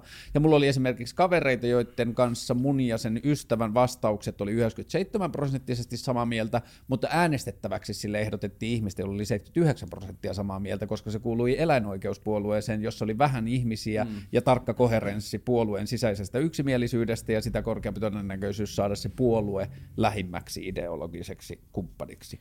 Mm. Mutta toi, että jos puoluejärjestelmän pitää ongelmana, mä en tiedä kuinka moni suomalainen pitää, mä pidän sitä tosi suurena ongelmana, ehkä näistä niin kuin aikaisemmin jo mainituista syistä, mutta jos puoluejärjestelmää pitää ongelmana, niin ton ajattelun mukaan äänestäminen vahvistaa sitä ongelmaa. Niin. Että, että tietyllä tavalla mä haluan olla vaihtoehto niille, jotka vihaa puoluejärjestelmää, ja sitten miksi RKP fakit ihan sama. Niin, Mutta oikeasti niin mä olin kysymässä sulta, että niin heitit sä vaan niin noppaa. Ei, siis se tarina on se, että Lee Anderson on mun hyvä frendi, ja mä olin käynyt sen kanssa jo aikaisemmin keskustelun siitä, että mä en halua vassareihin siksi, että niin paljon kuin mä arvostan ja niin paljon kuin mä oon samaa mieltä niiden maailmankuvan kanssa, niin se, että ne on ollut perinteinen oppositiopuolue, ne on oppinut puhumaan politiikassa tietyllä tavalla, josta mä en tykkää. Mm. Ja me voidaan niin kuin Liin kanssa keskustella tämä asia avoimesti, niin se sulki vassarit pois. Vihreät oli mulla vaihtoehtona, mä kävin siellä haastattelussa, mutta mä oon sanonut siinä haastattelussa jotain, mistä ne ei tykännyt, ja sitten mm. mä en päässyt ehdolle. Ja ne ei oikein ikinä vastannut siihen kysymykseen. Mm. Ja sitten mä olin jo tosi tosi ahistunut, että, ah, mä oon kolme vuotta ajatellut, että mä haluan kokeilla niin kuin, Mun tarkoitus, mun ensisijainen pyrkimys ei ole päästä eduskuntaan. Mun ensisijainen pyrkimys on pystyä vaikuttamaan suomalaiseen poliittiseen keskusteluun. Jos mä pääsen eduskuntaan, niin se vahvistaa sitä mun ensisijaista tavoitetta, joten mä yritän täysillä päästä eduskuntaan, mutta se ei ole mun tärkein tavoite. Mutta sitten mä olin tosi ahistunut siitä, kun vihreät sanoi ei, että että mitä sitten, että lapsesta asti on sanottu, että jos jotain vituttaa, niin pitää osallistua, ja sitten kun mä yritän osallistua, niin mua ei päästetä edes hiekkalaatikkoon, että, niin kuin, että niin. mitä tämä on, ja sitten mä kirjoitin sitten Facebookiin sit turhautumisesta, ja mun vanhan työtutun puoliso on RKPn kansanedustaja, ja sitten se nä- näki puolisonsa kautta tämän mun Facebook-statuksen, pyys öö, eduskuntaa vierailulle ja esitteli mut puolueelle, ja sitten asia johti toiseen, mutta sitten kun mä menin tapaamaan RKPtä, niin mä sanoin, että mä oon eri mieltä turkistarhauksesta, kun te, saanko mm. mä olla eri mieltä nyt? Joo, saat, kunhan olet kohtelias. Sitten mä sanoin, että mä oon luultavasti eri mieltä Natosta kuin te. Mm. Että mä, mulla ei ole ehkä niin var, vahvaa mielipidettä Natosta, mutta mä luultavasti oon eri mieltä. Saanko niin. mä olla eri mieltä? Joo, kunhan oot kohtelias. Mm, sitten on vielä tämmöinen kolmas, mä oon vähän eri mieltä kielipolitiikasta myös. Saanko mä olla tästä eri mieltä? Sitten mä menin kuiskaille sinne. ei, sitten, eri mieltä. mä sanoin, että niin kuin mä oon sitä mieltä, että niin kuin esimerkiksi Lappeenrannassa Skidien pitäisi saada opiskella Venäjää. Ja sitten yksi tyyppi sanoi, tuohan ei ole puolueen virallinen kanta. Mä, mä oon ihan sama, niin kuin, että mä tiedän, että se ei ole. Ja sitten yksi tyyppi sieltä puoluetoimistolta sanoi, mä oon itse asiassa samaa mieltä kuin Karle, mutta mä en ole voinut sanoa sitä täällä. Kuka? Ei, ei, mutta tota, sitten nehän on yleisliberaalipuolue, ne oli edelläkävijöitä muun muassa parisuhdelakiasiassa ja ne on niin kuin ollut silleen hyvin asialla. Niillä on puoluedemografisista syistä, niin niillä on paljon länsirannikon suomen ruotsalaisia kannattajia, joista iso osa on turkistarhaajia, joten heillä on vähän niin kuin poliittinen velvollisuus niin. kannattaa turkistarhausta. Mutta mä ajattelen taas sitten niille ihmisille, jotka, joille turkistarhauksen vastustaminen on about suurin missio niiden elämässä, niin äänestäkää mua, koska mä oon Trojan hevonen siellä puolueessa, joka sitä puolustaa. Mä uskon, että maailma muuttuu enemmän, jos niin kuin asioita kannattavien sisällä on sitten vastustajia, kuin se, että huudetaan vaan ulkopuolelta. Mm. Ja sitten kun mun pointti esimerkiksi koko turkistarhaukseen on se, että aloitetaan sillä, että myönnetään niille kaikille perustulo. Ja niin. sitten keskustellaan niiden työn tulevaisuudesta, koska nythän kaikki keskustelu liittyy vain pelkoon ja hätään. Mm. Että, että eihän me voi keskustella tämän asian niin kuin uudelleenjärjestämisestä tai tämän asian muuttamisesta, koska täällä jää ihmisiä työttömäksi. Niin, niin ja se on niin voidaanko me lopettaa tämmöistä, niin kuin, vai ihan saman pidetäänkö me niin kuin tämmöisiä aloja epämoraalisina, voidaanko me niin kuin, lopettaa ne työ, työntekijöiden syyllistäminen siitä, että niin kuin, hän, ei tee sitä, hän, hän kukaan turkistarha ja tee sitä duunia sen takia, että se niin kuin, tykkää pitää pikkueläimiä häkissä, vaan siis se tykkää siitä, että haluaa niin kuin, leipää pöytään. Niin, niin ja se on systeemi, joka on rakennettu. Niin, ja se on 150 vuoden aikana tullut suvussa alaspäin, että mm. meidän suku tekee turkiksia. Niin. niin ja, ei, se ollut ongelma silloin. Niin, niin ja Hararikin nosti, nosti tämän siinä Sapiens-kirjassa mun mielestä esille, että niin tavallaan me tosi nopeasti tuurtaan semmoisiin tiettyihin asioihin, että ei me, niin kuin, ei me pidetä sitä, ei me tapeta eläimiä ruuan, ruuaksi sen takia, että me tykätään eläinten tappamisesta, vaan se on nyt se tapa, millä se ketju tällä hetkellä toimii, koska mm. se on se, millä se teollisuus toimii. Ei se tee sitä oikein. Niin. Ää, niin kuin eettisesti. Ja, ja, ja, se ei muutenkaan muuta sitä niin kuin muutoksen tarvetta. Niin. Mut. Ei, mutta se on vaan se, mitä se tapahtuu, eikä ne ihmiset tavallaan tee sitä niin kuin taas tälleen yleistä, niin suuri osa ei varmaan tapa lehmiä sen takia, että ne tykkää tappaa lehmiä tai kanoja, vaan se on niin kuin vaan se järjestelmä, mikä on luotu ja sen niin kaikki insentiivit on rakennettu sen ympärille se ainoa tapa, minkä Toi insentiivien juttu on mun mielestä tosi monessa asiassa niin kuin muutoksen este. Mm. Että kun mittarit on tietynlaiset, niin kukaan ei voi muuttaa omaa toimintaansa. Nimenomaan. Ja silloin meidän pitäisi muuttaa niin kuin yhteiskunnallisia pitkän ajattelun mittaria. Mä oon esimerkiksi vähän silleen talouskasvukriittinen. En niin kuin, mulla ei ole mitään talouskasvua vastaan, Niin, niin, niin, don't get me wrong, mutta mä oon kriittinen sillä ajatuksella, että sitä pidetään niin kuin uskonnon kaltaisena mantrana.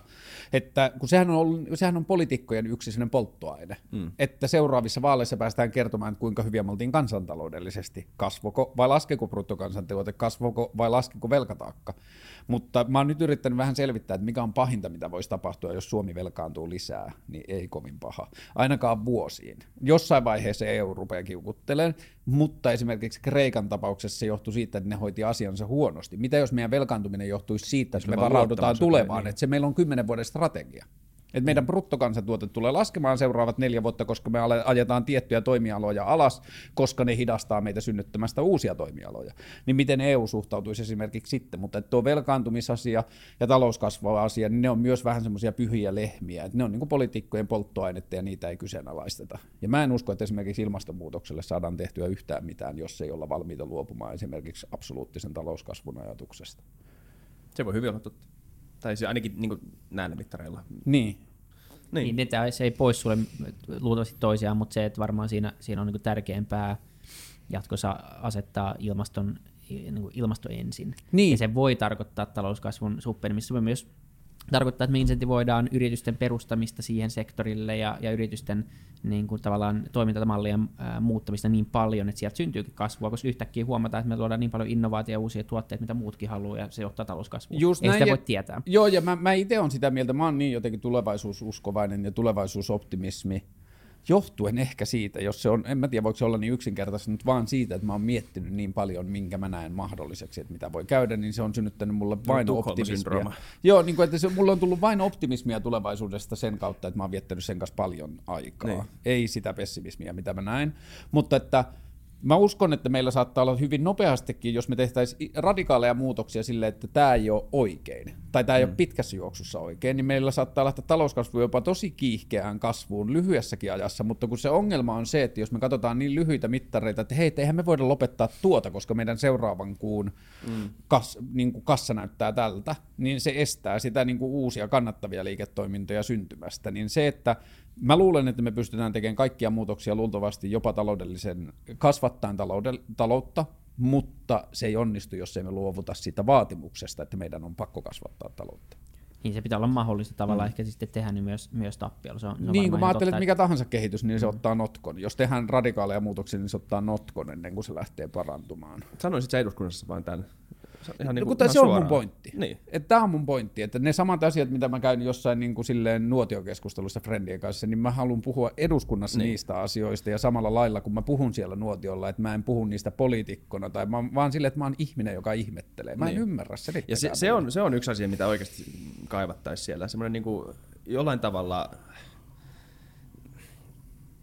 illuusio, illuusioita murtava niin kyseenalaistaminen. Ihan sama, ihan sama, onko kuinka pätevää se on, mutta sillä vaan, että se keskustelun ilmapiiri muuttuu. Exactly my point. Mulla on niinku silleen kolmivaiheinen. Mä ajattelen, että mä itse osun niihin, mutta se on niinku ulkopuolisen. Ensimmäinen on se, että pitää kyseenalaistaa, että onko meidän nykyinen järjestelmä paras. Mm. Toinen on se, että voiko se olla jotain muuta. Ja kolmas on se, että se voisi olla tätä. Mm. Niin mä ajattelen, että mä täytän ne kaikki, mutta että se ei ole mun pointti. Mun mielestä se pelkkä eka riittää, että mä haluan edustaa kansanedustajaehdokasta, joka kysyy, että onkohan tämä meidän nykyinen järjestelmä paras, jotta seuraavissa vaaleissa olisi vaikka 12 ehdokasta, jotka kysyy, että onkohan tämä nykyinen järjestelmä paras. Koska tuo järjestelmähän ei ikinä muutu, jos ei siitä keskustella sen sisällä. Mm. Viime vaaleissa alle 40-vuotiaita oli äänestäjistä 28 prosenttia, mm. yli 60-vuotiaita oli 36 prosenttia. Ja ne on demografisesti about samankokoinen ryhmä. Mitä mieltä te olette muuten siitä, että niin kuin tavallaan luotaisiin luotais siitä äänestäjille, eh, niin kuin, mitä nuorempi sä oot niin kuin tiettyyn pisteeseen saakka, niin saat enemmän ääntä. Niin kuin painoarvo. Niin, Kyllä niin. mä tekisin sen. Ja varsinkin tulevaisuuteen liittyvissä äänestyksissä. Jos suunnitellaan tulevaisuutta, niin mun mielestä 65-vuotiailla taksikuskeilla ei pitäisi olla mitään sanottavaa siihen, että onko HK Blö 2 euroa vai ei. niin kuin, että kyllä se, Okei. koska, koska mehän nähdään, että se ero on ihan valtava. Alle 35-vuotiaat on valmiita tekemään tosi paljon radikaalimpia päätöksiä. Ja se näkyy Brexitistä ja mm. perusklisee esimerkki, mutta siellähän se näkyy. Joo. Siis siellä oli suora, suora seuraus siitä, mitä vanhemmat ihmiset äänesti. Ja kyllähän se on, onhan se niinku kauheeta tietyllä omalla, omalla tapaa. Niin. Okay, mutta mitä mieltä te olette tästä? Koska e- eikö me ollaan niinku rakennettu tämmöinen niinku demokraattinen järjestelmä just sen takia, että se, se legitimoi ideat kahdella eri tavalla. Että niin idea voi, idea voi niin kuin epistemisesti le- legitimoida sen, niin kuin tämä, niin kuin, se, kuinka paljon todisteita sillä on, mm. niin kuin, kuinka, kuinka pätevä se on, kuinka paljon, kuinka, miten se, niin kuin, mikä on sen idean ja sen niin kuin oikean maailman välinen koherenssi. Ja sitten tota, et, et, onko se totta vai ei. Ja sitten toinen tapa, miten idea voi legitimoida demokraattisesti, on se, että onko sillä, niin kuin, sanooko tarpeeksi monta ihmistä tätä samaa asiaa. Eli sanotaan, että, niin kuin, sanotaan, että puolet suomalaisista uskoo, että Elvis on vielä elossa. Niin eikö tämä niin kuin periaatteessa tekisi tästä ideasta poliittisesti legitiimin?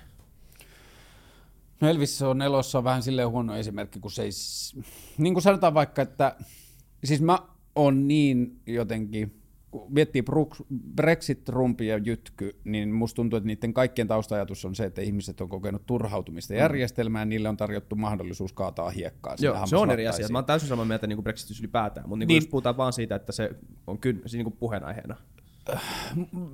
Mä en ole ihan varma ymmärränkö sun kysymystä oikein, mutta että jos lähdetään pelkästään siitä, että meidän demokraatian pitäisi olla jonkinlainen ideoiden alusta, mm. niin kuinka paljon se on sitä nyt? Kuinka paljon poliitikoilla on aikaa tai kiinnostusta esittää ideoita, kun ne valmistautuu seuraaviin vaaleihin? Kuinka paljon meillä on yleensäkään idearikkaita kansanedustajia? Mm. Mä oon aina, kun mä oon ennen äänestänyt, niin mä oon aina yrittänyt tehdä ehdokkaan, joka vaikuttaa uteliaalta. Ei ehdokasta, joka vaikuttaa tietävältä, vaan ehdokas, joka vaikuttaa uteliaalta. Ja niitä meillä on Joo. mun mielestä tosi vähän. Ja se on mulle semmoinen lempilapsi, on toi ää, rakennusalan käänteinen alvi. Se oli yksi rakennusalalla oleva jäbä, joka oli silleen, että miksi tätä ei tehdä näin. Ja sitten se jakso soitella ja lähettää sähköposteja ja olla yhteyksiin päättäjiin, kunnes löytyi se päättäjä, joka oli silleen, että aah, fiksu idea. Mikä ja oli esitteli siis? sen eduskunnassa. Rakennusalan käänteinen alvi. Se poisti harmaata taloutta joku 75 prosenttia Tiedätkö rakennusalalta. tästä? Joo. Voit Se siis tuli joskus tämän? Mä en- 5, 6, 7 vuotta Joo. sitten, ehkä melkein 10 vuotta sitten, mutta sen pointti oli se, että sä saat alvit, kun sä raportoit etukäteen jotenkin bla bla bla. Okei. Ja että sä niin saat rahaa, kun sä maksat verosi oikein. Tyylin näin. Ai, kun, joo, joo, joo, kyllä mä... Mutta se oli tiedä- yksittäisen joo. ihmisen idea, joka jaksoi tapella sen puolesta, ja se on vaatinut siltä ihan sairaasti inhimillisiä ponnistuksia. Ja nyt meillä on avoimet tietokannat, ja meillä on tietokantajärjestelmät, jotka pystyy lukemaan sinne tulevasta niin kuin miljoonista teratavoista dataa, niin kuin koherentteja ajatuksia. Mm. Niin me laiminlyödään päivittäin niin kuin 5,4 miljoonaa ihmisen kansanviisaus erilaisissa asioissa. Ja sitten siellä on 200 kansanedustajaa, jotka on pahimmassa tapauksessa ollut 17-vuotiaasta jonkun opiskelijajärjestön puheenjohtajalla mitään. Niillä on niinku hyvät valmiudet politiikkaan, mutta Niin. niin. Niin ne osaa tehdä politiikkaa, mutta ne osaa tehdä sitä niinku just sillä tavalla, millä me tehdään Niin, politiikkaa. ja miten siinä menestyy. Ja on se sitten tolleen asetettuna tai tolleen muotoiltuna, niin se on, se on ihan mielenkiintoinen ajatus, että, että miten pienellä osalla meidän ihmisten loppupeleissä on vaikutusvaltaa, vaikka me tehdään edustajiksi, edustajiksi no niin, kaikki tietää, mitä mä olin sanomassa. Mutta siis se on, se on, se on todella Joo, joo, hyvä, pelottavaa. mä rupean käyttää tätä. Jos menee sanaa, niin fuck. Te tiedätte seuraavat kolme lausetta, mitä täältä oli tulossa. Mä en jaksa edes selittää niitä nyt. Paljon paljon helpompaa. Silloin ei riski, että se menee kolmannen kerran Mutta jos me ajatellaan oikeasti Suomessa se ihmisryhmä, joka saa ideansa kuuluviin, se on kansanedustajat, se on niiden lähipiiri, joka voi kertoa suoraan sen niiden kansanedustajille, se on jonkun verran taloudellisia vaikuttajia, ehkä jonkun verran toimittajia, jotain tutkijoita ja jotain muuta. Mm. Se on optimistisestikin ajateltuna alle 30 000 ihmistä, Niin. reilusta viidestä Joo, miljoonasta. se- Ja me. Niin, Ja me, niin, Mut on, me on, suomalaiset podcastin Kyllä. tekijät. Mutta on kyllä paljon, siis on valtava määrä ideoita löytyy maailmasta. Sen on huomannut itse, kun on tehnyt paljon projekteja eri yrityksille, niin mä lähden aina siitä, että mä äh, lähden kysyä niiden työntekijöiltä asioita. Mm. Kuka ei kysynyt niiltä kymmenen vuoteen mitään. Joo. Kaikki on ihan innossa, kun pääsee kertoa kaikki. Ja sitten mä menen johdolle esittää, ja kaikki pitää mua tosi fiksuna. Mä vaan kysyn siltä henkilökunnalta, mitä mieltä on. niin, mikä resurssi sieltä teillä olisi ollut käytössä alusta Aivan älytön määrä hyviä ideoita. Mutta kyllä mä vähän on huolissani ideoista sillä tavalla, että kun mä ajattelen, että meidän kulttuurissa tämä on aika sillä laaja kehikko, tähän liittyy myös monarkia ja julkikset, mutta me ollaan niin kuin viimeiset 800 tai 2000 vuotta rakennettu niin kuin kahden kerroksen kansalaisia. Meillä on ihmiset, jotka tekee ihmeellisiä asioita, ja sitten on tavalliset kansalaiset. Ja sitten aina kun tavallinen kansalainen keksii hyvän idean, joka rikkoo maailman, niin se siirretään sinne ihmeellisten ihmisten joukkoon, ja niiden elämäntavoista ruvetaan etsimään ihmeellisiä mm. poikkeuksia. Einstein, Jobs, kaikki suuret poptähdet, kaikki, niin ne siirretään johonkin eri narratiiviin, että nämä on neroja, joihin sulla ei ole mitään Mut- jakoa. mut- ja tässä, tässä, mun mielestä tässä voi tehdä hyvän jaon, koska siis, eikö se ole ihan totta, että niinku ihmiset jakautuu kaikilla aloilla tämmöisiin ihmisiin, mutta se on se narratiivi, joka sen ympärillä rakennetaan, joka on ehkä vähän haitallinen. Joo, Mut ja se on ihan sitten me totta, tehdään, me tehdään se niin kuin tietyllä tavalla se ihmisryhmä vaan niiden onnistuneiden ympärille. Niin. Kun täytyy muistaa, että jos vaikka jossain suomalaisessa joku Toivo Sukari, josta tuli miljonääri, niin tuolla on monta sataa yhtä kovasti töitä tekevää yhtä idearikasta mm. ja ahkeraa huonekalukauppiasta, jolla ei vaan ole käynyt yhtä kovat säkä. Mm. Menestyminen on ihan saatanasti säkästä kiinni. Se on, niin, on semmoinen hyvä kirja kuin The Evolution of Everything, se on kirjoittanut Matt Ridley, ja se, se kertoo siitä, miten melkein varmaan kaikki maailman ideat olisi syntynyt riippumatta siitä yhdestä henkilöstä. Ja. Eli me, me niin kohdistetaan vaikka suhteellisuusteoria liikaa Einsteiniin. Eli se väite siinä kirjassa, että se, se teoria on syntynyt jossain vaiheessa. Se on, se on väistämätön Suhteellisuusteoriasta asia. mä oon samaa mieltä, mutta sitten taas jos puhutaan semmoisista niin kuin, jotenkin, kun se, on, niin kuin se tulee matemaattisista mm. faktoideista, mm. että se on niin kuin vähän eri asia, mutta jos me puhutaan ideoista, että joku keksii yhdistää tämän ja tämän, mm.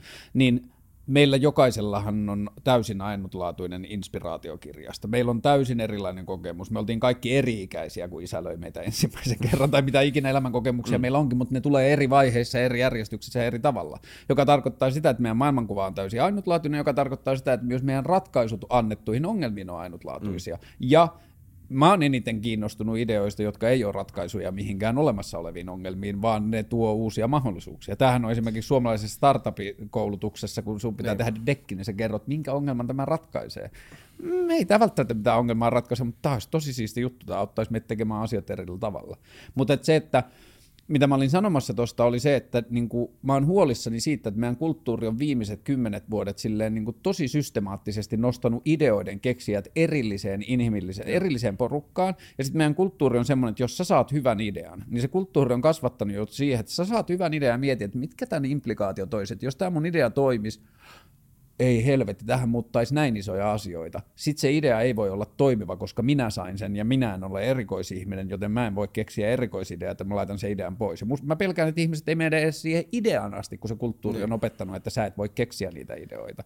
Niin tämä liittyen siihen tulevaisuuskuvaan, niin jos me käytetään seuraavat 40 vuotta tai 100 vuotta siihen, että mä sanon, että unohda kaikki, mitä me sanottiin aikaisemmin, että sori, että me oltiin väärässä, sulla saattaa sittenkin olla ihmeellisiä ideoita maailmasta, rupea mm. kirjoittamaan ylös. Niin mä ajattelen, että me käytetään tällä hetkellä niin kuin ihan nanoprosenttia meidän innovaatiokyvystä, koska tällä hetkellä kaikki innovaatiot, mitä meidän aivoista pulpahtaa ulos, ja sä sanot ne ääneen, niin niitä mitataan ensimmäisenä sillä, että kuinka nopeasti ja niin kuin tehokkaasti ne on kaupallistettu. Nimenomaan, ja kaikki ideat, jotka ei mene siihen samaan muottiin, niin pidetään epäkonkreettisista ja abstrakteina ja turhina Joo, ja niille, naiveja. Niin, ja, ja naiveja, se on hyvä, ja sitten niin kuin tietty oikeistolainen ajatushan on vuosia pilkannut sitä, että idea ilman toteutusta ja niin kuin liikemenestystä on täysin arvoton. Mm. Fuck it. Jokainen idea muuttaa sitä kuulevan maailman käsityksen siitä, että mikä kaikki on mm. mahdollista, ja se synnyttää uusia ideoita. Ja me ollaan niin kuin opittu dissaamaan niin. toteutumattomia Ja nykyään ideoita. kaikki meidän ideat on tämmöisiä insestilapsia, jotka niin kuin puhutaan vaan keskenämme. Ja ei, just tämä, palataan tähän niin kuin tavallaan identiteettipolitiikkaan jollain tavalla, että niin kuin puhutaan enemmän ja enemmän niin kuin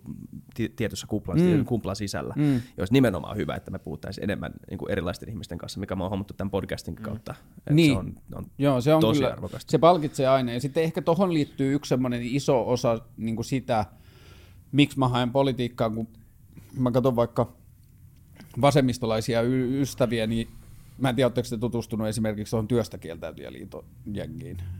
Se on Ei. semmoinen hauska porukka, työstä okay. kieltäytyjä liitto. Okay. Ja niillä on pamfletti, mutta se pamfletti esimerkiksi on täynnä tosi hyviä ideoita. Okay. Mutta että sen ongelma mun mielestä on se, että ne ihmiset ei itse usko siihen, että maailma voi muuttua. Ne on niin turhautunut ja täysin perustellusti mun mielestä, jos katsotaan vaan historian perusteella. Markkinavoimat ja kapitalisti ja äh, niin kuin paha porvari kusee kaiken as of now, jos katsotaan mm. viime satoja vuosia, niin näin on käynyt. Se on perusteltu ajateltu, että näin tulee tapahtumaan tulevaisuudessakin, mutta tulevaisuushan ei ole historian vanki. Niin mun vähän niin kuin iso syy mennä politiikkaan on se, että joo, mä en ajattele, että mulla on unikkeja ideoita, mutta mä oon sillä tavalla vammanen, että mä uskon niihin, että ne voi tapahtua. Niin. Ja sit, sitä mä näen politiikassa liian vähän niin sulla on itseluottamusta enemmän kuin keskiverto suomalaisen. Tai tietämättömyyttä. En mä tiedä, se, kun en mä ajattele, että se liittyy minuun varsinaisesti, että mulla olisi paremmat keinot tai niin kuin paremmat valmiudet onnistua ideoideni kanssa kuin muilla. Mä ajattelen vaan, että mun supervoima on se, että mä uskon, että se on mahdollista.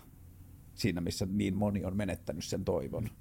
Ja sitä meillä on tosi paljon niin kuin konditionaalipolitiikkaa, jossa poliitikot puhuu, minkälainen maailman pitäisi olla, mutta ei sitten koskaan sellainen tule äänestä mua siksi, että mä haluaisin, että maailma olisi sellainen.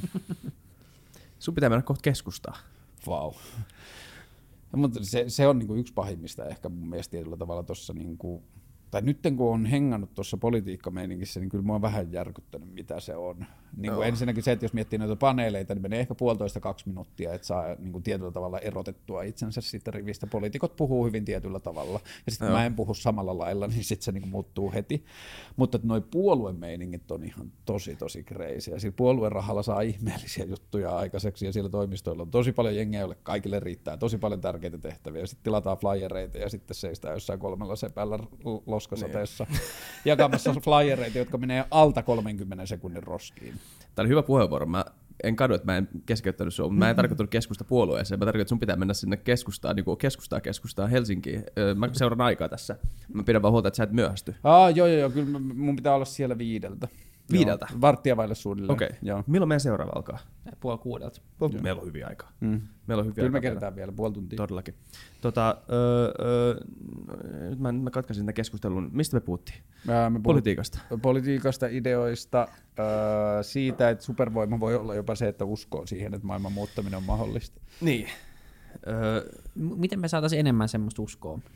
Tämä on vähän niin kuin myös ehkä se syy, miksi mä haen politiikkaan. Että joku kehtaa noin tolleen niin kuin struktuurin ja ennakoitaviin asioihin perustelussa järjest- perustetussa järjestelmässä kehtaa esittää naivia uskoa siitä, että maailmaa voi muuttaa, mm. niin sit mä, mä ajattelen, että mun poliittinen projekti on nyt nämä vaalit, sitten katsotaan pääseekö mä läpi vai en, mutta että mä ootan tuloksia niin kuin seuraavan 0-12 vuoden aikana.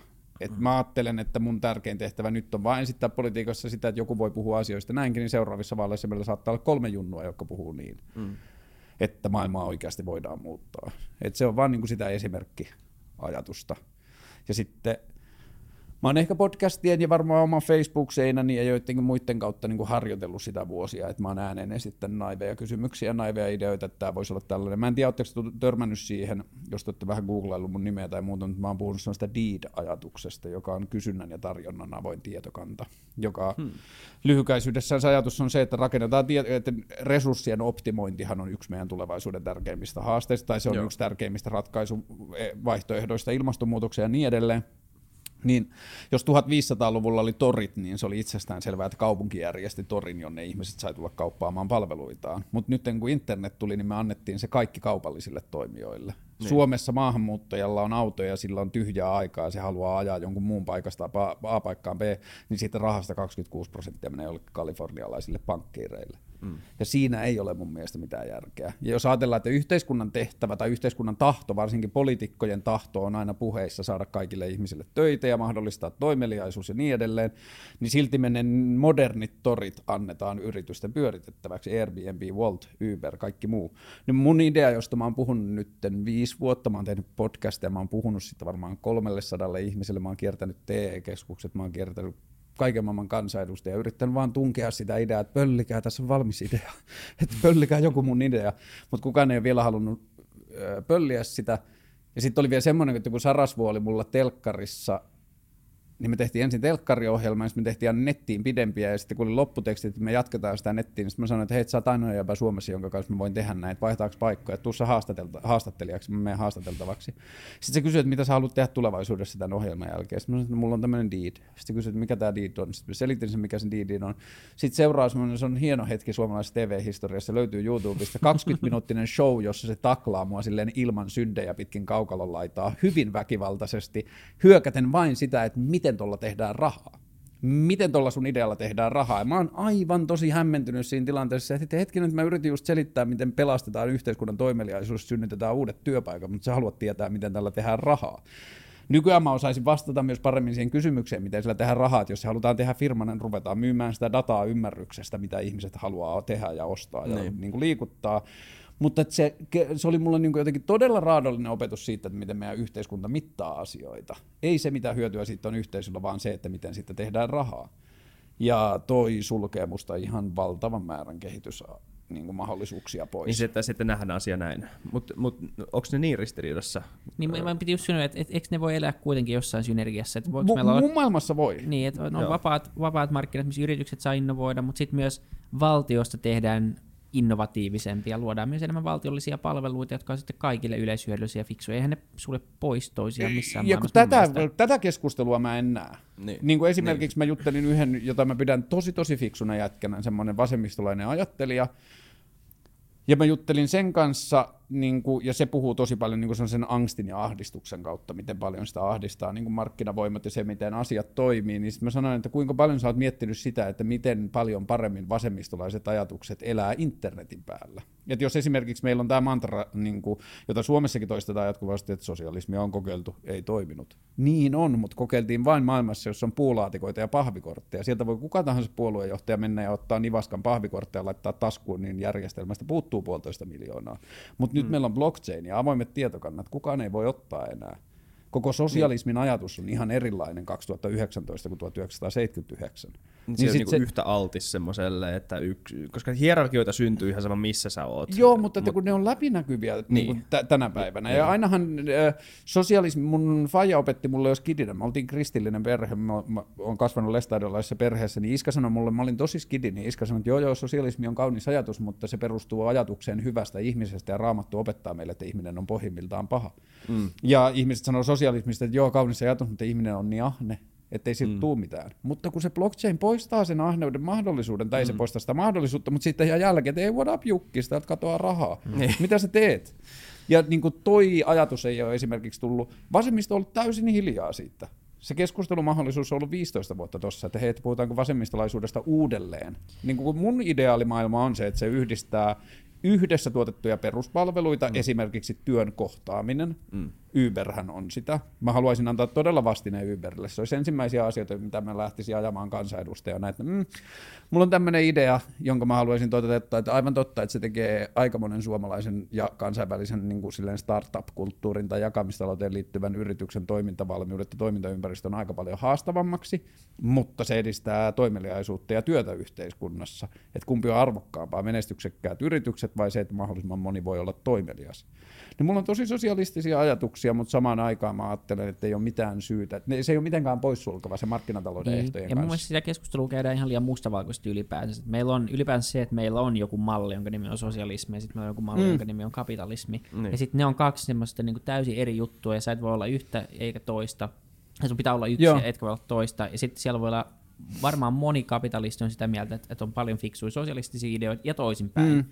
Näin, näin uskallan väittää. Mutta että identiteettipolitiikka estää myöskin mm. se, että sä voisit kannattaa Nimenomaan. niitä. Ja tämä mm. pätee kaikkeen. Jos mä oon vegaani, mä en saa syödä kanaa. Mm. Edes kerran. Koska heti kaikki osoittaa sormella, että mm. sä oot huono vegaani. No mutta vitsi, mä haluan olla hyvä tälle planeetalle ja välillä syödä kanaa. Mä, ratko, mä oon ratkaissut sen silleen, että mä oon lihansyöntiä ja lihateollisuutta vastustava lihansyöjä. Niin, no nimenomaan. Koska mä ajattelen, että mä oon parempi vihollinen lihansyönnille tai lihateollisuudelle, niin. jos mä oon itse sen asiakas. Oikeasti tekopyhyys on vähän yliarvostettu pahe. Sillä tavalla, että, niinku, että on mahdotonta olla ihan täysin, niinku, mä en tiedä mikä se, mikä se, mikä se antonyymi Nuhteeton. on. Teko, nuhteeton. Niin. niin. on ihan mahdotonta, mutta kuitenkin ei ole väärin pitää periaatteita pystyssä, vaikka niinku välillä toimisi väärin. Joo, ja sitten kun mä ajattelen Niin, vaikka, että niin. suomalainen lihansyönti on kulttuurista ja järjestelmällistä niin. tietyllä tavalla, niin jos musta tulee kansanedustaja, mun on helpompi tapella lihansyönnin kulttuuria vastaan, kun mä Niin. Ymmärrän itse ne syyt, miksi mä itse syön. Niinpä. Niin, mutta se, se pitäisi poistaa se, että lopettakaa ihmisten syyttäminen siitä, jos ne ei ole täysin johdonmukaisia, ette te itsekään ole. Mm. Tai, Eikö lopet- ihmiset ole mukaan rationaalisia? Toimi- tai meille lopettakaa syyttäminen yleensäkin. niin. No se, se on myös ihan, ihan ok. niin. Niinpä. Mulla, mi, mistä, mistä kelasta mulla olisi pitänyt ottaa nyt kiinni tästä? Mulla oli joku hyvä. Kyllä te tiedätte, mihin tämä oli menossa. Käytetään tätä vanhaa. niin. Kyllä tiedätte, mitä Mä olin kysymässä tosi hyvän kysymyksen, te tiedätte mikä se oli, Te annetaan voitte olla. itse täyttää nämä loppulauseet ja sanoa vielä kysyä viimeisen kysymyksen. Mutta tämä on hyvä, aina kun mä päädyn näihin keskusteluihin, tämä aina mm. tapahtuu, että puhutaan, ruvetaan puhumaan jonkun asian ää, tulevaisuudesta tai tulevaisuudesta laajemmin, mm. niin sit mut jakaa tosi bipolaarinen olo, joka tulee siitä, että toinen on se, että se on niin valtava turhautuminen, että mä en näe mitään muutosta. Tämä on niin, niin vaan stagnaation kulttuuri, jossa kaikki, vaan, kaikki innovaatiot liittyy nykyisen liiketoiminnan kehittämiseen. Mm. Ja se, se on niin se toinen puoli, mutta toisaalta on se, että täällä ei kukaan tee mitään, että täällä on ihan sikana mahdollisuuksia tehdä vaikka mitä. Niin. Ja sitten nämä niin vaihtelee päivästä toiseen. Ja sitten tämä keskustelu aina tulee kroppaa ihan kierrossa, kun toisaalta on tosi ahdistunut niin. ja toisaalta tosi innoissaan. Niin ja tavallaan jos ajattelee ihan niin kuin yrittäjän näkökulmasta, niin se, että kukaan ei tee näitä asioita, pitäisi olla niin kuin oiva tämmöinen niin kuin insentiivi sille, että hei mäkin voi, mä voisin alkaa niin kuin vaan tyhjästä tekemään tätä. Kukaan muu ei ole niin. haastamassa mua Joo. ainakaan vielä. Ja mä voisin olla, voisin olla semmoinen suunnannäyttäjä. Miksi, miksei tämmöistä tehdä? Miksei palataanko nyt tähän niin, kuin, niin väsyneeseen keskusteluun siitä, että miksi suomalaiset ei ole tämmöisiä, tyy- miksi suomalaiset ei ole tämmöisiä, miksi suomalaiset ei ole tämmöisiä. Onko ihmiset vaan semmoisia, että onko niin kuin, pitääkö meidän hyväksyä epäonnistuminen enemmän, pitääkö meidän niin kuin, hyväksyä semmoinen mm, seik- niin kuin, niin kuin ajatusten seikkaileminen vähän enemmän, pitäisikö meidän hyväksyä kokeileminen vähän enemmän, tai mitkä nämä haasteet on? No musta tuntuu, että kun silloin muutama viikko sitten, kun oli Sarasvo-puhelu, niin siinä oli toinen asia, joka mulle kristallisoi ehkä tosi paljon niin kuin mun omaa konfliktia jollain tavalla ympäröivää yhteiskuntaa vastaan. Kun mä selitin Sarasvuolle jotain siitä, että miten... Niin kuin... hyviä kavereita. No me ollaan, me silloinkin puhuttiin niin kuin melkein tunti. Että okay. se, niin kuin, se innostuu mun asioista ja pitää mua niin kuin hassuna hulluna. Se muun muassa sanoi, että, että politiikkahan sulle hyvä, että siellähän voi puhua mitä tahansa paskaa. että eihän siellä jengi ymmärrä, mutta please bro. Mutta niin kuin, että siinä mä ajattelen, että näkyy tosi hyvä semmoinen niin kuin ehkä konflikti, jonka mm. mä oon kokenut jo pitkään niin kuin vallitsevan yhteiskunnan kanssa, kun me puhuttiin ensin sitten innovaatiokulttuurista ja siitä, miten asioiden tuotteistaminen tappaa innovaatiota. Ja sitten me puhuttiin sitä pitkään, mutta se oli varmaan joku 20 minuuttia. Mä en muista edes, missä keskustelu oli mennyt siinä välissä, mutta sitten mä päätin jonkun lauseen, että kuitenkin mä ajattelen, että kaikelle ihmistoiminnalle tärkeintä on uuden tuottaminen, uuden luominen ja ongelmien ratkaiseminen. Se oli se, että ei, toi oli hyvin sanottu, tosta mä dikkaan, että pidä tosta kiinni ja puhut tosta paljon, vaikka mä en ole ihan varma, onko se tärkein, mutta toi on tosi, niin kuin toi on tosi hyvä pointti. Mm. Mä sanoin, että okei, mikä voi olla tärkeämpi kuin uuden luominen? Niin sitten se, niin kuin, että mulle se tulee evoluutioajatuksesta, että jos 4,2 miljardia sitten merenpohjassa tapahtuu jotain, niin sen jälkeen näyttää siltä, että luonto on vaan tutkinut, mikä kaikki on mahdollista. Mm. Että se on vaan niin kuin, tutkinut niin kuin, variaatioita, mm. ja sitten me ollaan tietoinen eläin, niin meillä on niin kuin, eksponentiaalinen mahdollisuus tutkia variaatioita. Mm. Niin sitten mä sanoin, että okei, että mikä sun mielestä on tärkeää? Mä sanoin, että no, esimerkiksi selviäminen, se mm. sanoo. Sitten mä olin että okei, että toi ei niin tun, kolahda mulle, kun musta tuntuu, että elämä selviää joka tapauksessa. Että ihan sama kuinka paskasti me hoidetaan tämä ilmastonmuutos, niin ihmisiäkin jää varmaan joku miljardi jäljellä, mutta vähintään elämänmuotoja jää niin paljon, että vaikka me tuhottaisiin koko ihmislaji, niin paristaa miljoonaa vuotta, se on pari hassua niin kuin nyksähdystä tässä isossa skaalassa, niin täällä on joku uusi tietoinen elukka. Mutta että jos ajatellaan vaikka, että se selviäminen on tärkein, niin kuin, että se on tärkein jollekin. Jos ajattelet yhteisöä, joka haluaa selvitä, niin sillähän sen todennäköisyys selvitä nousee, tai niin kuin mikä tahansa ryhmä, yritys tai perhe mm. tai yksilö, joka pitää huolta ympäristöstään, jos se laittaa kaiken fokuksensa selviämiseen, niin sen todennäköisyys selvitä itse kasvaa. Mm. Mutta jos taas yhteisö laittaa tavoitteekseen uusien asioiden keksimisen ja ongelmien ratkaisemisen, niin se nostaa sen ison ryhmän selviämisen todennäköisyyttä. Ja tässä tulee mulle se kuilu. Että jos me mietitään yrityksiä, niin jokainen yritys katsoo huomista päivää, että miten me selvitään. Mm. Miten me selvitään ensi vuodesta. Ah, meillä on nämä, meidän logistiikkajärjestelmä on tällainen, me parannetaan tota, tehdään tuonne järjestelmän muutos ja kaikkea muuta. Ja silloin ne pystyy vuodesta toiseen selviämään. Ja sitten aina välillä annetaan vähän jengille potkua, mutta taas selvittiin. Versus se, että siinä lähettäisiin, niin kuin, että siihen vaatii sen, että se yhteiskunta ympärillä niin kuin sanoo, tai yhteisö ympärillä sanoo, että uuden selvittäminen, uuden tutkiminen on meille kaikista tärkeintä, niin silloin se antaa tietyllä tavalla niin kuin ulkopuolisen kannustuksen kelle tahansa yrittäjälle, että anna mennä vaan, me kaikki tiedetään, että toi on tärkeää, jos sä epäonnistut, niin me ollaan jollakin tavalla avuksi siinä, että sä epäonnistut, mm. mutta sä teit meille kaikille tärkeää asiaa. Niin. niin toi on ehkä se isoin, ja se, miksi musta tuntuu hyvältä olla politiikassa ajatuksineni, jotka tuntuu olevan niin kuin sille valtavirrasta tosi paljon jotenkin erilaisia, on se, että musta tuntuu, että nuoriso ajattelee paljon enemmän näin. Joo. Että niin kuin on hiljainen nuoriso, joka on niin vitun kyllästynyt politiikkaan, että ne ei edes äänestä, mutta niin. ne tietyllä tavalla ajattelee maailmaa niin. niin. Ja mä saan myös tosi paljon semmoisia niin kuin tosi kivoja palautteita jostain junnoilta jossain Instagramissa, että hei, sä olit meidän koululla puhumassa, että mä en ole ikinä puhunut, kuullut, että joku puhuu tolleen, tai jotain muuta. Niin. Että, niin kuin, että tämä on jotain, mitä jengi ajattelee, mutta sitten kun nuoretkin menee politiikkaan, niin ne helposti rupeaa puhumaan niin, niin kuin politiikassa on puhuttu. Niin, niin. on pakko puhua Se on silleen. uskottavaa. Mm. Niin, tai, tai, tai, ainakin nyt on pakko, mutta sitten kun, sit, kun se murretaan se illuusio, mm. että on muka pakko puhua näin. Siksi mä haaveilen, että mä pääsisin sisään, että mä voisin taas näyttää vaan niin. sitä, että a, tässä voi olla eri lailla. Koska, koska tämmöiset niinku, sovitut mannerismit ja tämmöiset, niin ne murtuu aika nopeasti, mm. jos sä oikeasti niin kuin paljastat sen, että niin kuin, se on oikeasti vaan tämä, tää, niin. mistä tässä on niin. kyse. Että on muitakin vaihtoehtoja. Niin. Se ei tee siitä politiikan tekemisestä yhtään parempaa, että sä puhut jollain tietyllä tapaa. Niin. Luultavasti niin. päinvastoin. Niin, mutta siis jotenkin, jotenkin äh, niin kuin psykologisesti tuntuu siltä, että se on vaan semmoista niin kuin, niin kuin in-group signaling jollain tavalla. Että sä niin kuin vaan, sä niin kuin alitajuntaisesti niin vaan niin signaloit jollekin mm. toiselle tyypille, että mä oon tätä samaa jengiä, että sä voit luottaa muhun. Että se ei ole niin kuin sitä politiikan tekemistä ideatasolla. Joo, tavalla. ja sitten toi, se, mistä me myös mun, mun mielestä puhutaan politiikan yhteydessä tosi vähän, on se, että politiikkahan on tietynlaista tik, siksi myös, että jokainen yksilö hakee viiteryhmänsä hyväksyntää.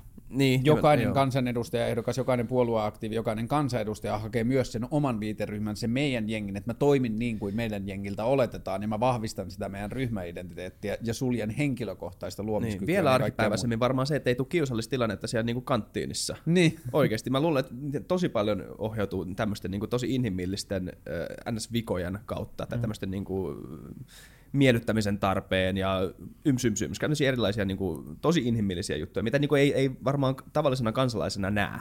Nyt me ollaan jo niin pitkällä tämän podcastin uumenissa, että niin tänne kuunnelleet vain ne, joita oikeasti kiinnostaa. Kuunteleeko voi... kukaan tätä enää?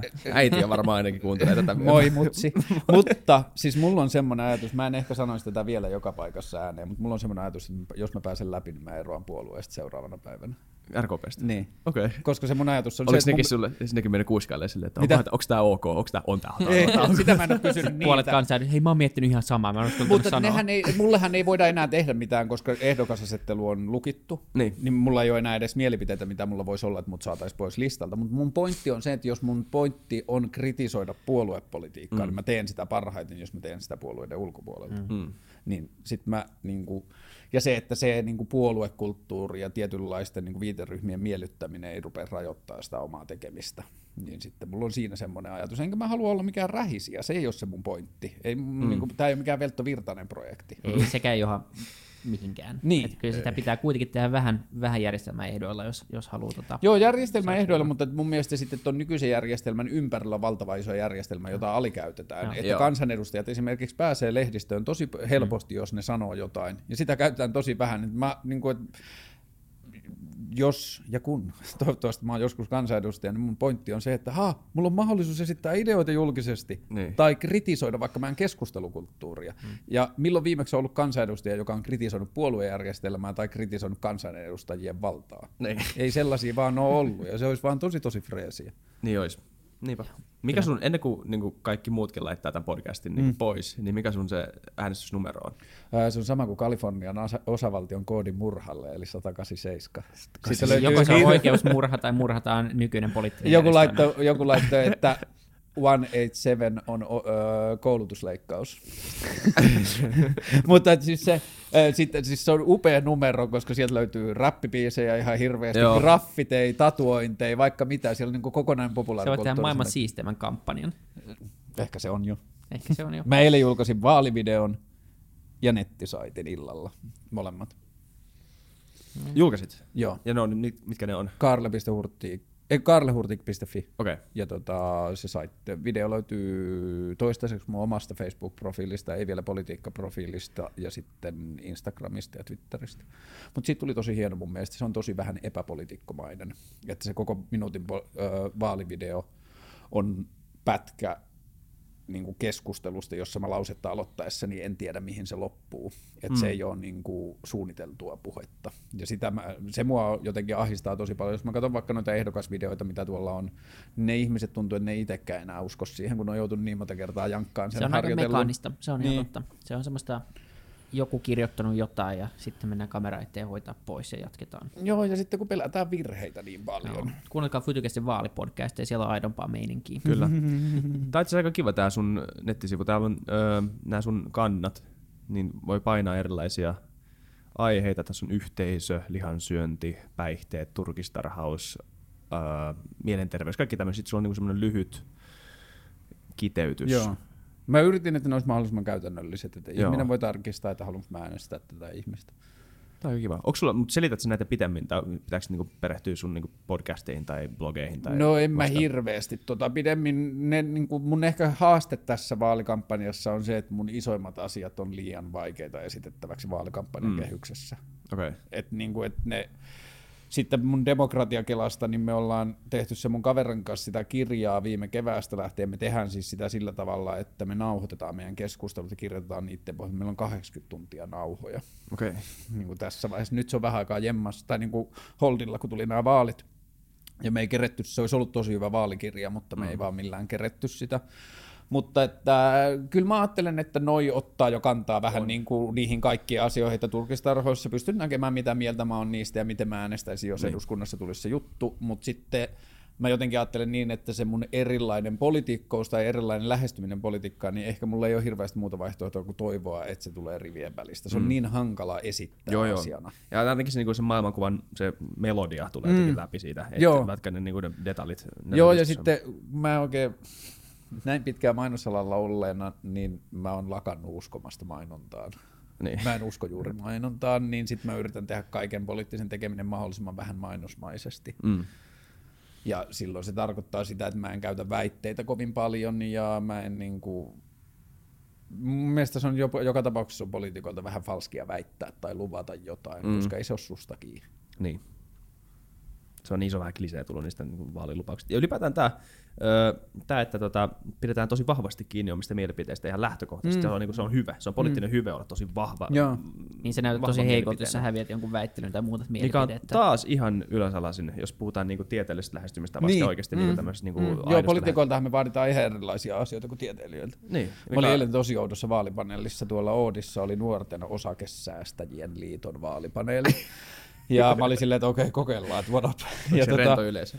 Öö, joo, si- ei tarvitse ei, sanoa joo, mitään. Okei, okay, oli tosi rento. e, tota, siinä sähköpostissa, jossa kutsuttiin, niin sanottiin, että puhutaan työstä ja toimeentulosta ja myös säästämisestä ja sijoittamisesta mm. ja niin edelleen. Mutta se koko vaalipaneeli oli semmoisia niin puolen desimaalin niin semmoisia yksityiskohtakysymyksiä johonkin sijoittamiseen. Et mitä mieltä olet tällaista ja tällaista sijoituskuoresta. Ja nyt on ehdotettu, että tämä, tämä sijoitusluokka siirtyy ALVn piiriin. Mitä mieltä olette tästä? Niin mm. Niin koko paneeli meni melkein siihen. Mä sanoin, että toi kuulosti tosi fiksulta, mitä toi jätkä sanoi. Mulla ei ole tähän sen syvempää mielipidettä. Ja sitten joihinkin, niin kuin, että se on se mun rehellinen vastaus, että okei, että onpa vaikea kysymys, että jos mä olisin kansanedustaja, mä soittaisin tolle niin. jäbälle ja kysyisin lisää. Niin, miksei tämä ole paras vastaus, minkä sä voit antaa tuommoisiin kysymyksiin, missä oikeasti ei tiedä? Miksi pitää alkaa, alkaa jaarittelemaan? Koska ihmiset elää se olet. Ja sitten on tosi paljon, mä oon kohdannut sitä, että jengi haluaa kuulostaa pätevältä, mutta sitten ne jää sille juontajalle kiinni, että ei niillä ollut siinä vastauksessa mm. mitään sanottavaa. Mm. Mutta ne vaan haluaa kuulostaa poliitikolta. Niin. Ja se on tosi kuumottava, miten kuristava se kulttuuri on. Oh. Mm. Kysytäänkö meidän viimeinen kysymys? Tämä tota meidän... Vakiokysymys. Sen, niin, vakiokysymys. Koska mielikuvitus loppuu. Tämä on ollut tosi hyvä. Joo. Jakso. Hei, kerro yksi, yksi iso unelma vielä maailmalle. Tai Suomelle. Tai Suomelle. Ei tarvitse olla isoin tai mikään, mutta iso juttu. Henkilökohtainen vai muuten. Joo. Tärkeä asia Suomelle ja, ja miksi haluat... No okei, mä sanon nopeasti henkilökohtaisesti. Joo. mä haluan ikävuosina, nyt musta tuntuu siltä, mä en kadu, tai niin kuin, kadu sanojani, jos näin ei tapahdu, tai mä keksin paremman unelman. Sä voit muuttaa mielipidettä. Niin, mutta nyt mä haaveilen siitä, että noin ikävuosina 42-48, niin mä oon kansainvälinen vuoritutkija ja valokuvaaja että mä matkustan erilaisten vuorten luo, ja sitten mä ihailen niiden jylhyyttä, ja sitten mä kiipeen niiden päälle. okay, Tämä on niinku siis se. Kostaako hyvältä? Ja mä Varmaan siis paras henkilökohtainen unelma tähän mennessä.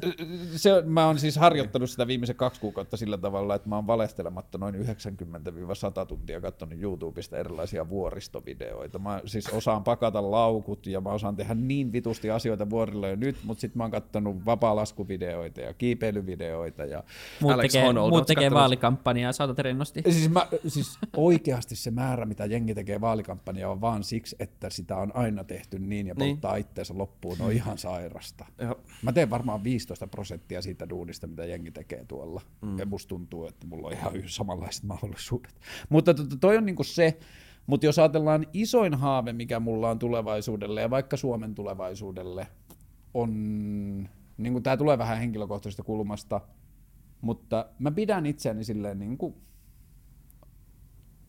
vastuullisena ja verrattain fiksuna aikuisena, että mä en usko, että mä oon aivan niin kuin ihan Looney Tunes, että sen verran on tullut todisteita maailmasta, että mä voi olla ihan täysin hullu, mutta mä oon neljä vuotta nyt tutkinut sitä mun demokratiamallia, jota mä aloin kehittämään silloin joskus neljä vuotta sitten, ja mä en ole löytänyt siitä vielä merkittäviä valuvikoja. Niin kyllä mun suurin... Se, se on tämä deed. Eh, No se, se pohjautui siihen Deediin, Niin. kun Deed on niin tietokanta, jossa Niin. niin. missä tahansa kysyntä ja tarve voi kohdata. Ja sitten kun mä aloitin tämän Mars-harjoituksen Joo. itselleni, että okei, että mä unohdan kaiken, mitä demokratiasta on ikinä keksitty tai puhuttu, jos mulle tulisi tehtäväksi. Mä oon tehnyt aika paljon niin tietokantaostamista ja järjestelmäostamista, ja mä oon ollut koodaksen kanssa aika paljon tekemistä. Mulla on niin hyvät valmiudet palveluiden suunnittelemiseen. Mm. Niin sitten mä olin silleen, että okei, että mutta on joku tämmöinen perhosten juttu, kärpästen herra-tyyppinen saaritilanne, ja sitten mulla on sanottu, että okei, että me muut mennään rakentamaan majoja, sun pitää keksiä uusi demokratiamalli. Mm. Ja sitten mä oon tuijottanut vitusti kattoon iltasi ja miettinyt, miten se demokratiamalli toimisi. Ja nyt mä oon selittänyt sitä aika paljon muuta, ja se, se mun kaveri Juho, jonka kanssa me ollaan tehty kirjaa, on tentannut multa sitä 80 tuntia, musta tuntuu, että mä en löydä siitä enää silleen niin kuin vakavia valuvirheitä, tai jos löydän, niin sit mä aina löydän niihin myös kiertotien. Niin kyllä mun haave on, että sen ei tarvi olla se mun idea, jonka suomalaiset sisäistää, mutta että suomalaiset sisäistäisi sen, että tämä meidän demokratiamalli ei ole mikään kiveen hakattu. Se on meidän keksimä järjestelmä. Ulof Palme on sanonut hienosti, että kaikki mitä me nähdään on meidän rakentama, mm. joten me voidaan myös tehdä kaikki uusiksi. Et niin kuin, se on mun suurin haave, koska meillä on niin paljon maailmassa niin kuin angstia ja vihaa ja semmoista niin kuin ihmisryhmien osoittelua ja semmoista pettymystä ihmiseen eläimenä ja kaikkea muuta, jotka perustuu vain ja ainoastaan siihen, että meidän hallintajärjestelmä perustuu kilpailuun, erilaisten ryhmien väliseen kilpailuun, josta syntyy hirveästi kaikkea ihmiskuvan niin kuin vääristymistä ja kaikkea muuta. Niin kyllä mun suurin haave on, että me opitaan kyseenalaistamaan se, että hetkinen meidän demokratia voi olla jotain muuta, ja sitten nähdään siitä tulevat kaikki upeudet, mitä mä itse kuvittelen, että sitten tulee. Voiko tämä perehtyä tähän malliin jossain? No, kun se on ollut niin vaikea monimutkainen, kyllä siihen voi perehtyä sillä tavalla, että istuttaa mut alas juttelee kolme tuntia, niin se auttaa aika paljon. Okei. Et siinä on niin kuin aika paljon, me voidaan, jos se haluatte, niin me voidaan tehdä siitä vaikka toinen jakso No joo, joskus. joo, Mutta että kyllä. niin kuin, se kirja on tosi hyvä siihen, Joo. että mä uskon, että siinä me pystytään selittämään sitä aika paljon. Sitten on pari kaveria, joiden kanssa mä oon yrittänyt piirtää sitä niin kuin silleen wireframeiksi, mutta se Okei. ei ole vielä hirveän pitkällä se harjoitus, että vaalit on vienyt sitä aikaa.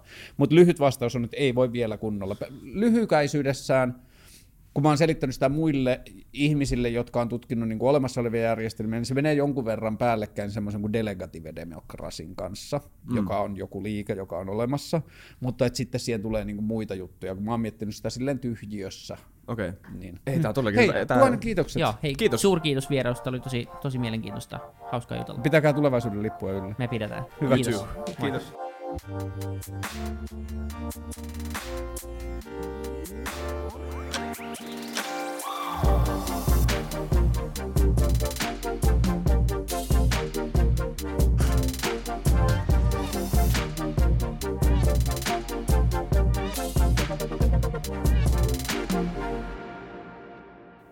Kiitti kaikille kuuntelijoille, yhteistyökumppaneille ja FutuCastin koko tiimille.